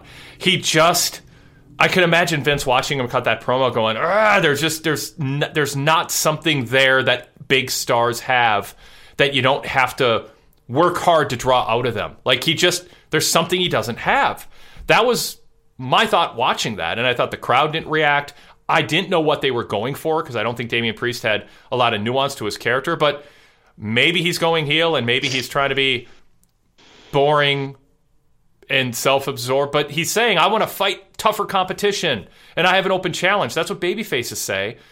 But then he got called out by a babyface. So I, I just, I'm not quite sure where I am. If maybe they're overlapping him playing the babyface, but they want us to ultimately see him as a heel because the the the Damian's going to come out in him, which they've stopped talking about. Um, so it just it just feels like things are off course with him, and I, I don't know if that's because they don't know what they're doing or I'm not picking up on cues. What do you think? I think that they've. We talk about the 50 50 problem being a booking, and they've literally done that with him. Like, lose to a guy, get an attitude and beat a guy, or have an attitude and lose to a guy, gather myself and beat a guy. And it's just been so up and down with him. And I don't think there's really a justifiable reason for why. Like, if he's going to be a strong champion, the, the cracks in the armor should be presented, I think, a bit different. And like, Wade, imagine if like you threw a tantrum as a kid and they said, "Oh, he's acting like Wade today." I understand yep. the reference Damian Priest. I understand the juxtaposition between good and evil, heaven and hell. Like, I, I totally get it. But yeah, I'm acting like my first name. It's my name. it's the name they gave me. I'm always acting like Cameron. I can't really be different. Like, yeah, it's just um, sometimes losing your cool and sometimes not. I, I think that you know, Undertaker's going in the Hall of Fame, right? And whatever you think about the man is what you think about the man, but every time they added a layer or a wrinkle to that gimmick, he was up to the challenge. He was up to the task. Um, it's just who he was, and that is so rare to tweak somebody as many times as they did, or for them to still have that much power and control over what you wanted them to present. It's rare. And I think they asked Damian Priest to do too much. I think they asked him to say too many words on the microphone and get too many thoughts across when he can show it through physicality. I think they're doing him a disservice by making him out to be this big talking guy when some of your very biggest stars didn't become big talking guys until years down the road. If he had someone talking for him and he were a heel, what's his true upside? Like Baron Corbin when Corbin was not uh, doing comedy, or you know, or Dolph Ziggler, like somebody you can kind of count on to visit a main event now and then, but they're not going to lean on them for a long stretch of time as a centerpiece. Or does he become someone who Vince would attempt to make a centerpiece because he has some of those boxes checked for what Vince looks for? People really like him, like in a way that like there are guys like Shelton Benjamin, who I'm a huge fan of, who was always, according to some people, a manager away. You know what I mean? Yeah. Like, if they had a manager, I don't think he's there. I think he's higher than that. Yeah. I think that it's like, well, a manager would benefit him, but he's good. Um, I think that would probably carry him over the top. I, I really do. Like, um, I hate that Zelina Vega is like a go-to because I'm a Puerto Rican. Like, that's not what I'm what I'm going for. But somebody of that ilk, Yeah. like a smaller manager who had an attitude and he could just back that up with expression and moves, I think he'd be great. Um, I think he'd be right there in world title contention because when he gets in the ring, everything's good. Like that stuff is good. I just think again, there there are some people you can't say I need you to hit all these notes in the promo because he literally goes out and tries to squeeze lines in that I don't think he needs to and squeeze words into a stanza I don't think he needs to. I think it takes away from the overall package. Um, but what he tells in the ring is really, really good. By the way, oh, oh, Jimmy Smith mistakenly, while talking about his first NXT experience, mentioned Walter's name. Corey Graves quickly jumped in and said, "You you mean Gunther?" Um, Yeah, he did. Yeah. and we are all waiting for it too, because Corey hasn't happened as often lately. Um, it also happened when when uh, um, Jimmy Smith called Randy Orton's signature snap power slam a body slam, and then Graves is like, "Yes, the snap power slam" or something like that. Like, um, so yeah, Jimmy. Uh, Jimmy is. I haven't talked about him much lately. I think he's gotten better in terms of the tonality of his voice. He doesn't sound like he's constantly trying to lift a car by the bumper, like some somebody's stuck under it and he's just straining to get his words out. Um, he's gotten better as far as that goes. He's getting more familiar with the product. Um, he seems affable, like he's not, you know, it's not upsetting spending, you know, parts of three hours with him. But there's still, you know, every once in a while, some of the instincts aren't there, uh, and the product knowledge isn't there. What what have you thought of Jimmy Smith's progress or, or lack thereof? How, whatever your point of view is on him. He's okay. He's all right. I mean, he's gonna, you know, he does miss some moves sometimes. Um, it's weird to be on the opposite side of Jr., who knew everything, and, and you know, through age and through life experience, um, sometimes does miss, but you know, has Excalibur next to him, so I think it's okay. I think Jimmy shows the proper enthusiasm for the job, and he's the right people around him to correct him when need be, and it's not being done in a way that's disrespectful, like when Byron does anything. So I think it's okay. Like I think, I think he's just fine. The show moves along just fine with him. I don't feel like I'm losing out by him missing things. So yeah. That's kind of where I am too. Yeah, um, I don't have a lot to complain about. In fact, it's been infrequent that he's had uh, full pods that that are even you know noticeable uh, and and thus brought up on, on this show in particular. Okay, um, I will close my topics here, or I'll close uh, topics I throw to you with another email. Um, Ken B says, "I'm listening to you guys while walking my dog, and I heard you guys talk about WrestleMania's length and how WWE isn't emphasizing hours viewed like they used to." This conversation again got me thinking about the overall length of Raw. Anecdotally, I've been a wrestling fan since 1987, and I didn't miss an episode of Raw for over 25 years. It was appointment viewing. What eventually pushed me away to the point that I rarely turn Raw on and haven't watched a full episode in years was the move to three hours. The show feels so needlessly bloated, there's rarely the content to justify show length, and as a dad with limited leisure hours, it's tough to justify three hours every Monday. I strongly believe that Raw's quality would increase substantially, as would the viewership, with a tighter two hour show in the traditional 9 to 11 time slot. Do you think we ever reach a point with declining ratings where it makes sense for USA and or WWE to sacrifice the extra hour of ratings revenue to try to boost up the other two? Cam, um, I would love that. I, I think have I think two hours is the right length for a wrestling show. Um, one hour doesn't feel like you get enough done. An hour and a half is awkward. Um, two and a half is awkward. Three is too long. I mean, it, just two is a sweet spot. Uh, but TV rights fees are so huge, and it's hard for WWE and USA to be confident that it would result in more viewers.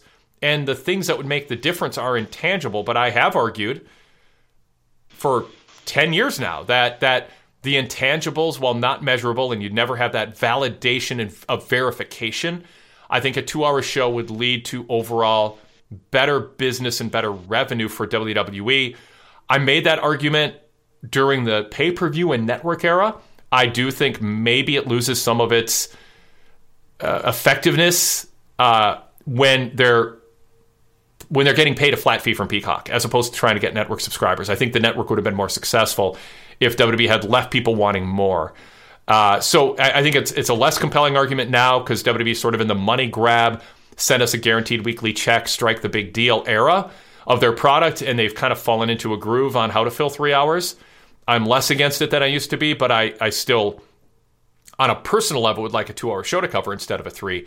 I, I think it would in, in part just for the sake of people like Ken. I think more people would say, I, I can commit to two. I can't commit to three. Therefore, I'm going to not even watch two. Um, your thoughts on that? We'll be lucky if we don't get four hours, right? like, it would be so nice to uh, to go back to the two hour format. I, I think it's not only is it tighter, but I feel like you're getting more out of the people that you have on the show in the moment uh, because the writing gets better for a shorter show. You have more attention you pay to it. It's like writing a term paper. Your 10 page term paper is always going to be better than your 15 page term paper.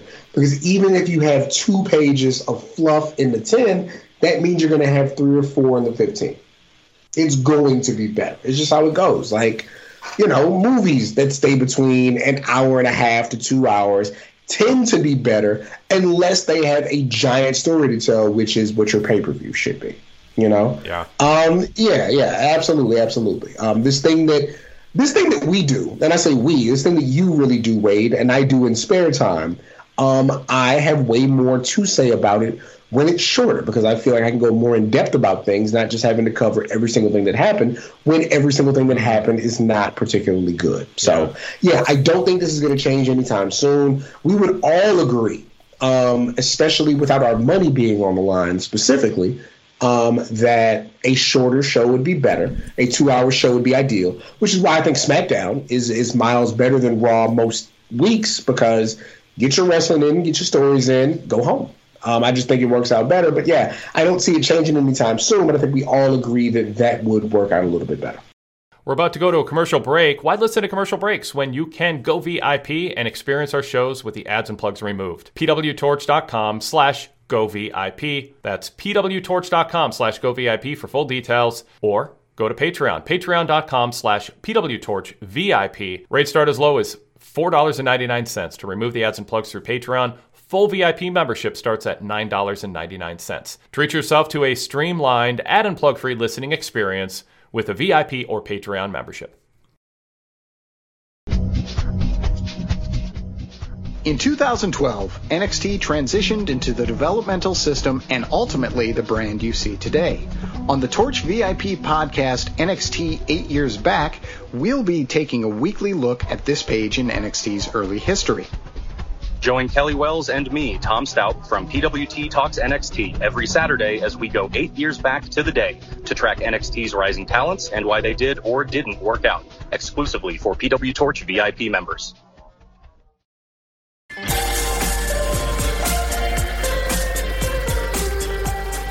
Is there anything uh, the callers, emailers, and I did not bring up, Cam, that you want to from tonight's show? Um, from tonight's show in particular, nothing really. Again, I think that Bobby Lashley um, has been pr- protected through his title runs. I think that's really good for him.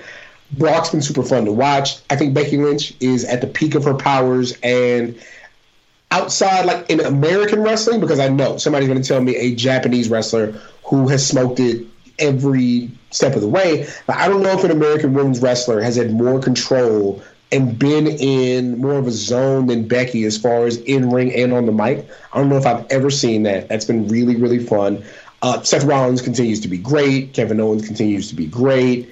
Um, yeah, that's that's about what I got. And I, I do want to say the main event uh, with RK Bro against KO and Seth was a good match. If you're just looking for some good wrestling because you're a wrestling fan, Seth and KO and Orton and Riddle went out and had a good match. You know, I mean, and it's it's not like anything you can't kind of close your eyes and imagine because it's you know WWE style, it's formula, it's familiar. It didn't feel epic, but I mean, it was a good 13 minutes main event with ramifications. Um, I guess my I guess I'll add one more question to you. What do you make of them adding uh, Owens and Rollins to the tag team title match and with, with um, uh, I was going to say American Alpha with uh, Alpha Academy and uh, RK Bro. Uh, do you like that? And, and where is it leading? Where do you think it's leading? I mean, that was honest. That was the central storyline of this show, uh, and it closed out the show. Uh, so you know, and I don't think we spent much of any time on it at this point. When Kevin Owens hits the frog splash, He hits a stunner and is about to pin Riddle to win the tag titles and the glass breaks and Austin music hits. I'm kidding. Um, that would be fun. But no, um, I just think it's a way to have a good match. I think it's a way to freshen up uh, a division that has had kind of the same three, four teams really going into it. Um, I think it's a way to just keep that better uh, as far as the in ring, and you don't get much better in ring than Seth and KO. So I just think, yeah, yeah it's a way to keep that thing fresh. Um, again, I, I, really do see probably a fatal four way at WrestleMania between those teams. But yeah, it's it's just a way to not get burnt out on RK Bro and Alpha Academy. Are you enjoying Seth's character, leaning into the raspy voice and the laugh, and doing? I don't. I, I, how would you describe what his character is at this point, and how do you feel about it? Just uber confidence and and just believing everything he does. Like as short lived as it was, like him and Roman, that was really good. I really enjoyed it at the Rumble. I'm I'm in everybody's head. I'm in total control of everything around me. I have the confidence to wear these goofy outfits. I'm sorry, get-ups. An outfit Wade is what you and I wear when we're going out to a nice event. He's wearing get-ups. Mm-hmm. He's in the Cam Newton school of dressing right now. Um, but no, he's been really, really fun, and I believe, and, and they're giving him quality wins. They're keeping him really strong because he's, um, I think he's actually a step above what Jericho was to them for all those years. Like, it's not even fair to say Seth goes down to the mid card. He's always at at least the low tier of the highest card, you know, and he backs it up uh, with every single match, and people respond to him that way. I think he's great. I, am I'm, I'm really a fan of what he's doing now. It took me a while to get into it after like the whole Messiah thing, but this is this is good. This really is good. Yeah, yep. And boy, do they need Kevin Owens right now uh, doing what he does. Everything he does is just you know entertaining, top notch. There's not a segment he does on camera, in the ring, or behind the scenes that isn't just you know kind of vintage KO right now. They they know his character and it, it I'm I'm curious where it goes. Uh, I, I, mean, not not the Stone Cold Texas thing specifically, but more just kind of generally. Um, you know, the, the liar thing and the relationship with Seth uh, and where that goes. And then, you know, RK Bro has turned out to be a successful and perhaps something they've leaned on longer and have decided not to break them up because it's a, um, I think it's a gimmick that people are into, and, and obviously they're leaning on it to, to, main event. It'll be interesting what those hourly numbers are, and if KO and Seth against RK Bro was able to hold viewership better than average. I think they could have done a better job hyping that Bianca Belair would be in action later instead of just sort of saying, oh, she's facing Doudrop. And really pushing that Edge would be making his return and acting a little more excited about that than they did. If you're trying to hold viewers in hours one and two, those are a couple things I think they could have done to maybe convince some people, oh, yeah, I'm not going to tune out. I do want to see Bianca wrestle. I do want to see Edge and what he has to say. And I, I don't think they hit those points as hard as they could have. That said, the main event is ultimately what keeps people tuned into the end. So I am I'm curious how they do in terms of that third hour viewership. Uh, uh, Cam, uh, thank you so much. Great to have you on as a uh, co-host again. People can follow you on social media at Ceehawk C E E H A W K. Did I get that right? You did get that correct. Yay. And people can follow me on Twitter at the Wade Keller. And also follow our brand, of course, at PW Torch and visit our website, pwtorch.com. Cam, uh, thanks so much. Uh, any closing words? Yeah, just happy birthday to the good homie Ricky Starks. Next time you're drinking more than water, you remember that. Sounds good. Uh, thanks, Cam. Thanks to all our listeners, as always, and we'll uh, talk to y'all next time.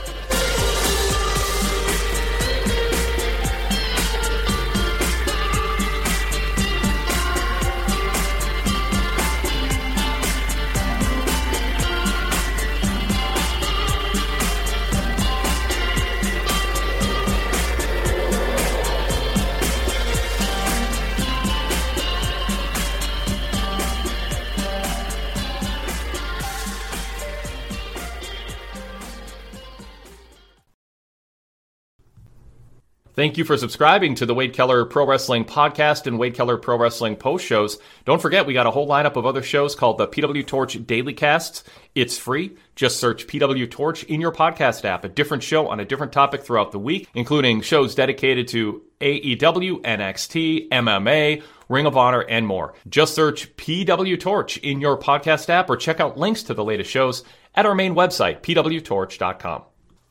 Anytime you're watching WWE Raw or SmackDown or AEW Dynamite in particular, send us an email if you've got thoughts on the show or a topic you want us to address or a question for us. Wade Keller Podcast at pwtorch.com. Wade Keller Podcast at pwtorch.com. If there's anything else going on in pro wrestling that you want us to address on our main podcast during our mailbag segments, that same email applies. Wade Keller Podcast at pwtorch.com. We invite that interaction.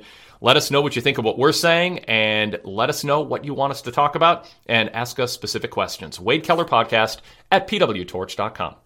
Give yourself a reason to look forward to going to the mailbox each week with a PW Torch newsletter paper copy subscription.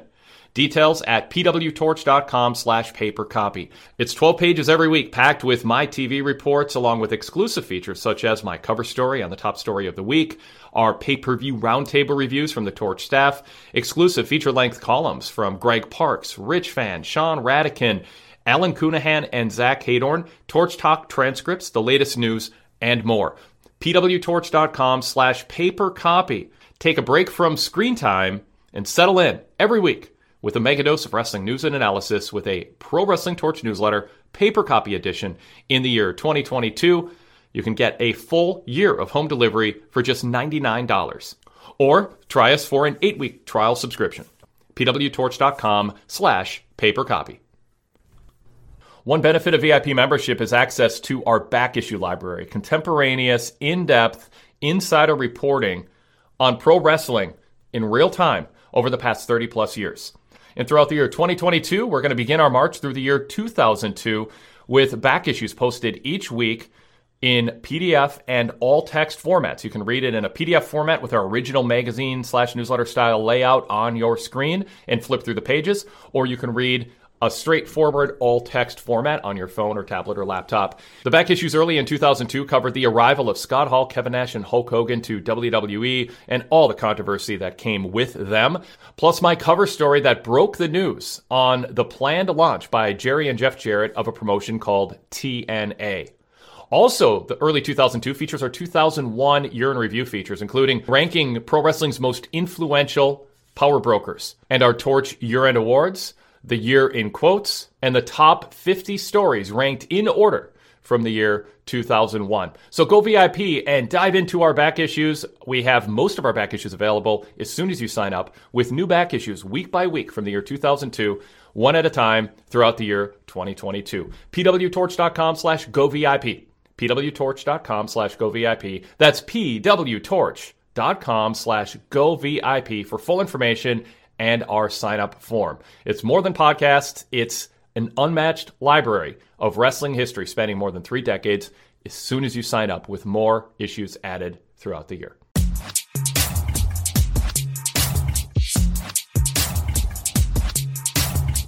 Hey guys, it's Mike McMahon from the All Elite After Show. Every week, Andrew Soucek and I break down AEW on our free PW Torch podcast. We've been doing this show since 2016. That's right. We're on our fifth year. When we started the show back then, we were talking just Impact Wrestling, and we still talk about them from time to time as well. And over the years, we've branched out to also discuss MLW, and of course, the main event of our program, which is always the latest going on in AEW. Again, the show is called the All Elite After Show with me, Mike McMahon, and my partner, Andrew Soucek. You can check us out as part of the PW Torch Daily Cast lineup. You can subscribe to our show and all of the Daily Cast shows just by searching PW Torch on any podcast app. And of course, you can listen ad free with a PW Torch VIP membership.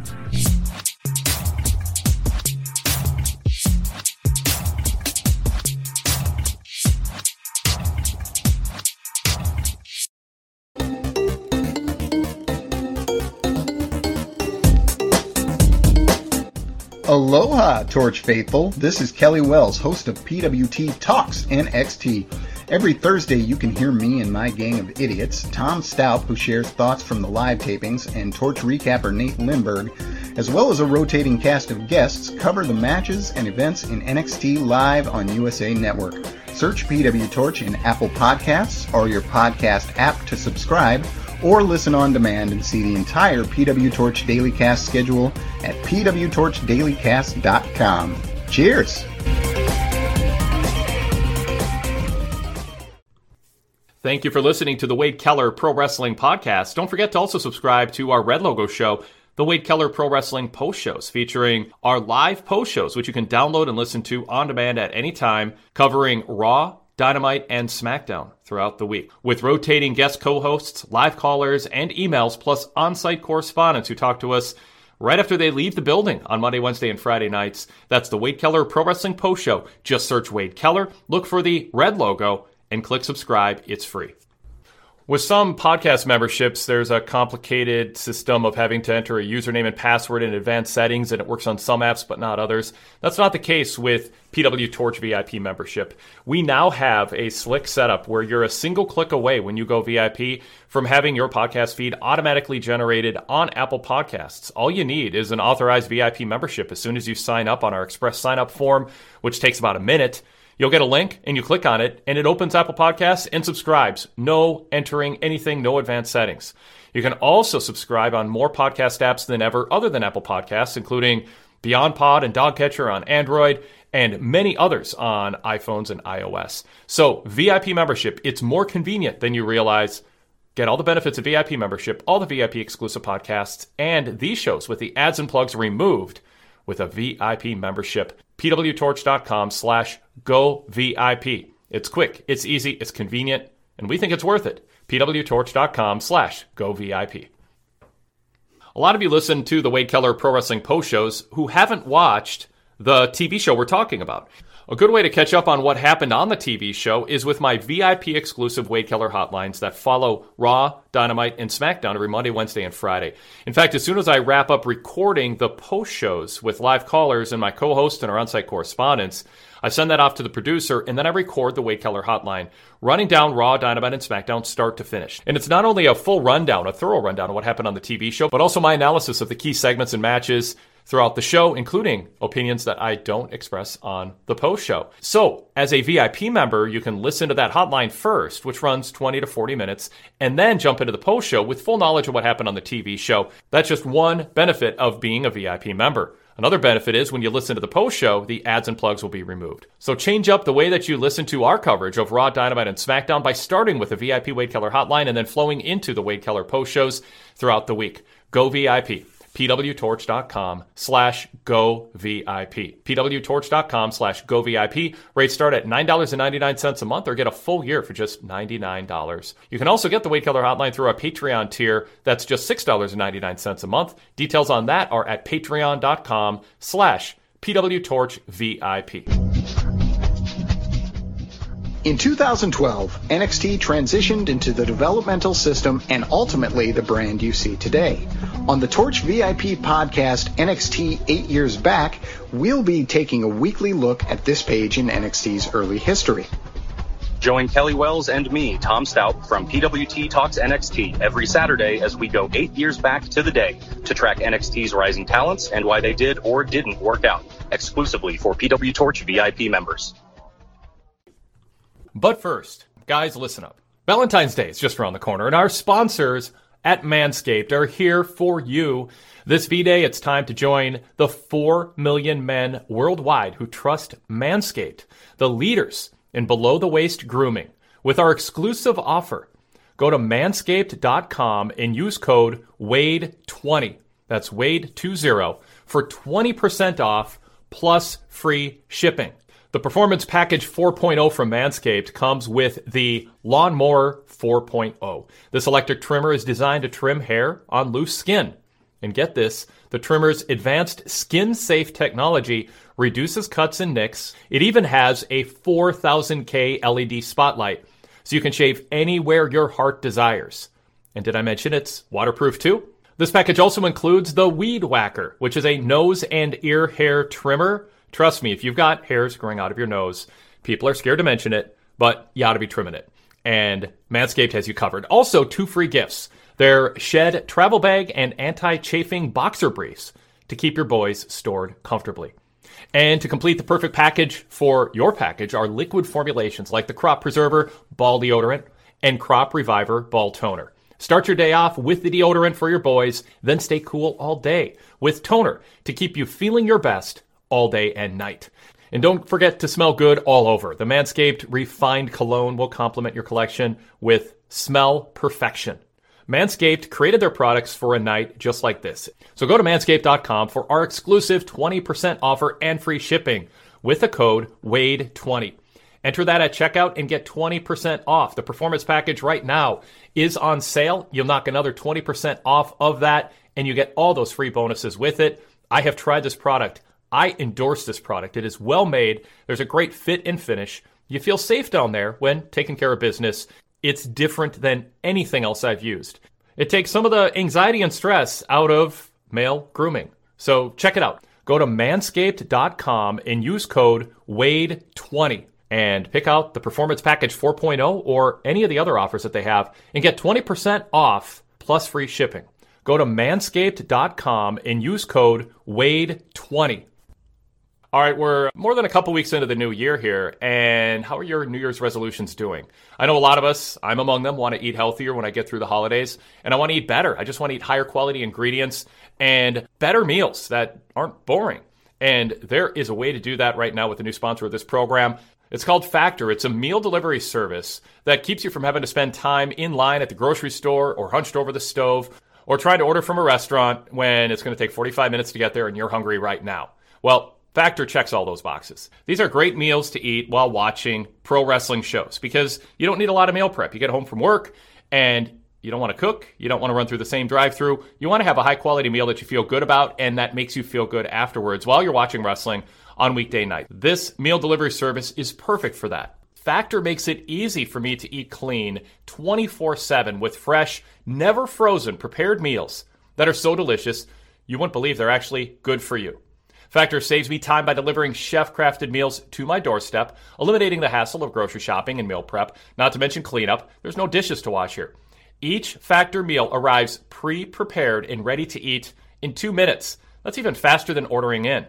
Factor tackles the tough stuff so I don't have to. Their registered dietitians and expert chefs work hand in hand to create meals with nutritious ingredients.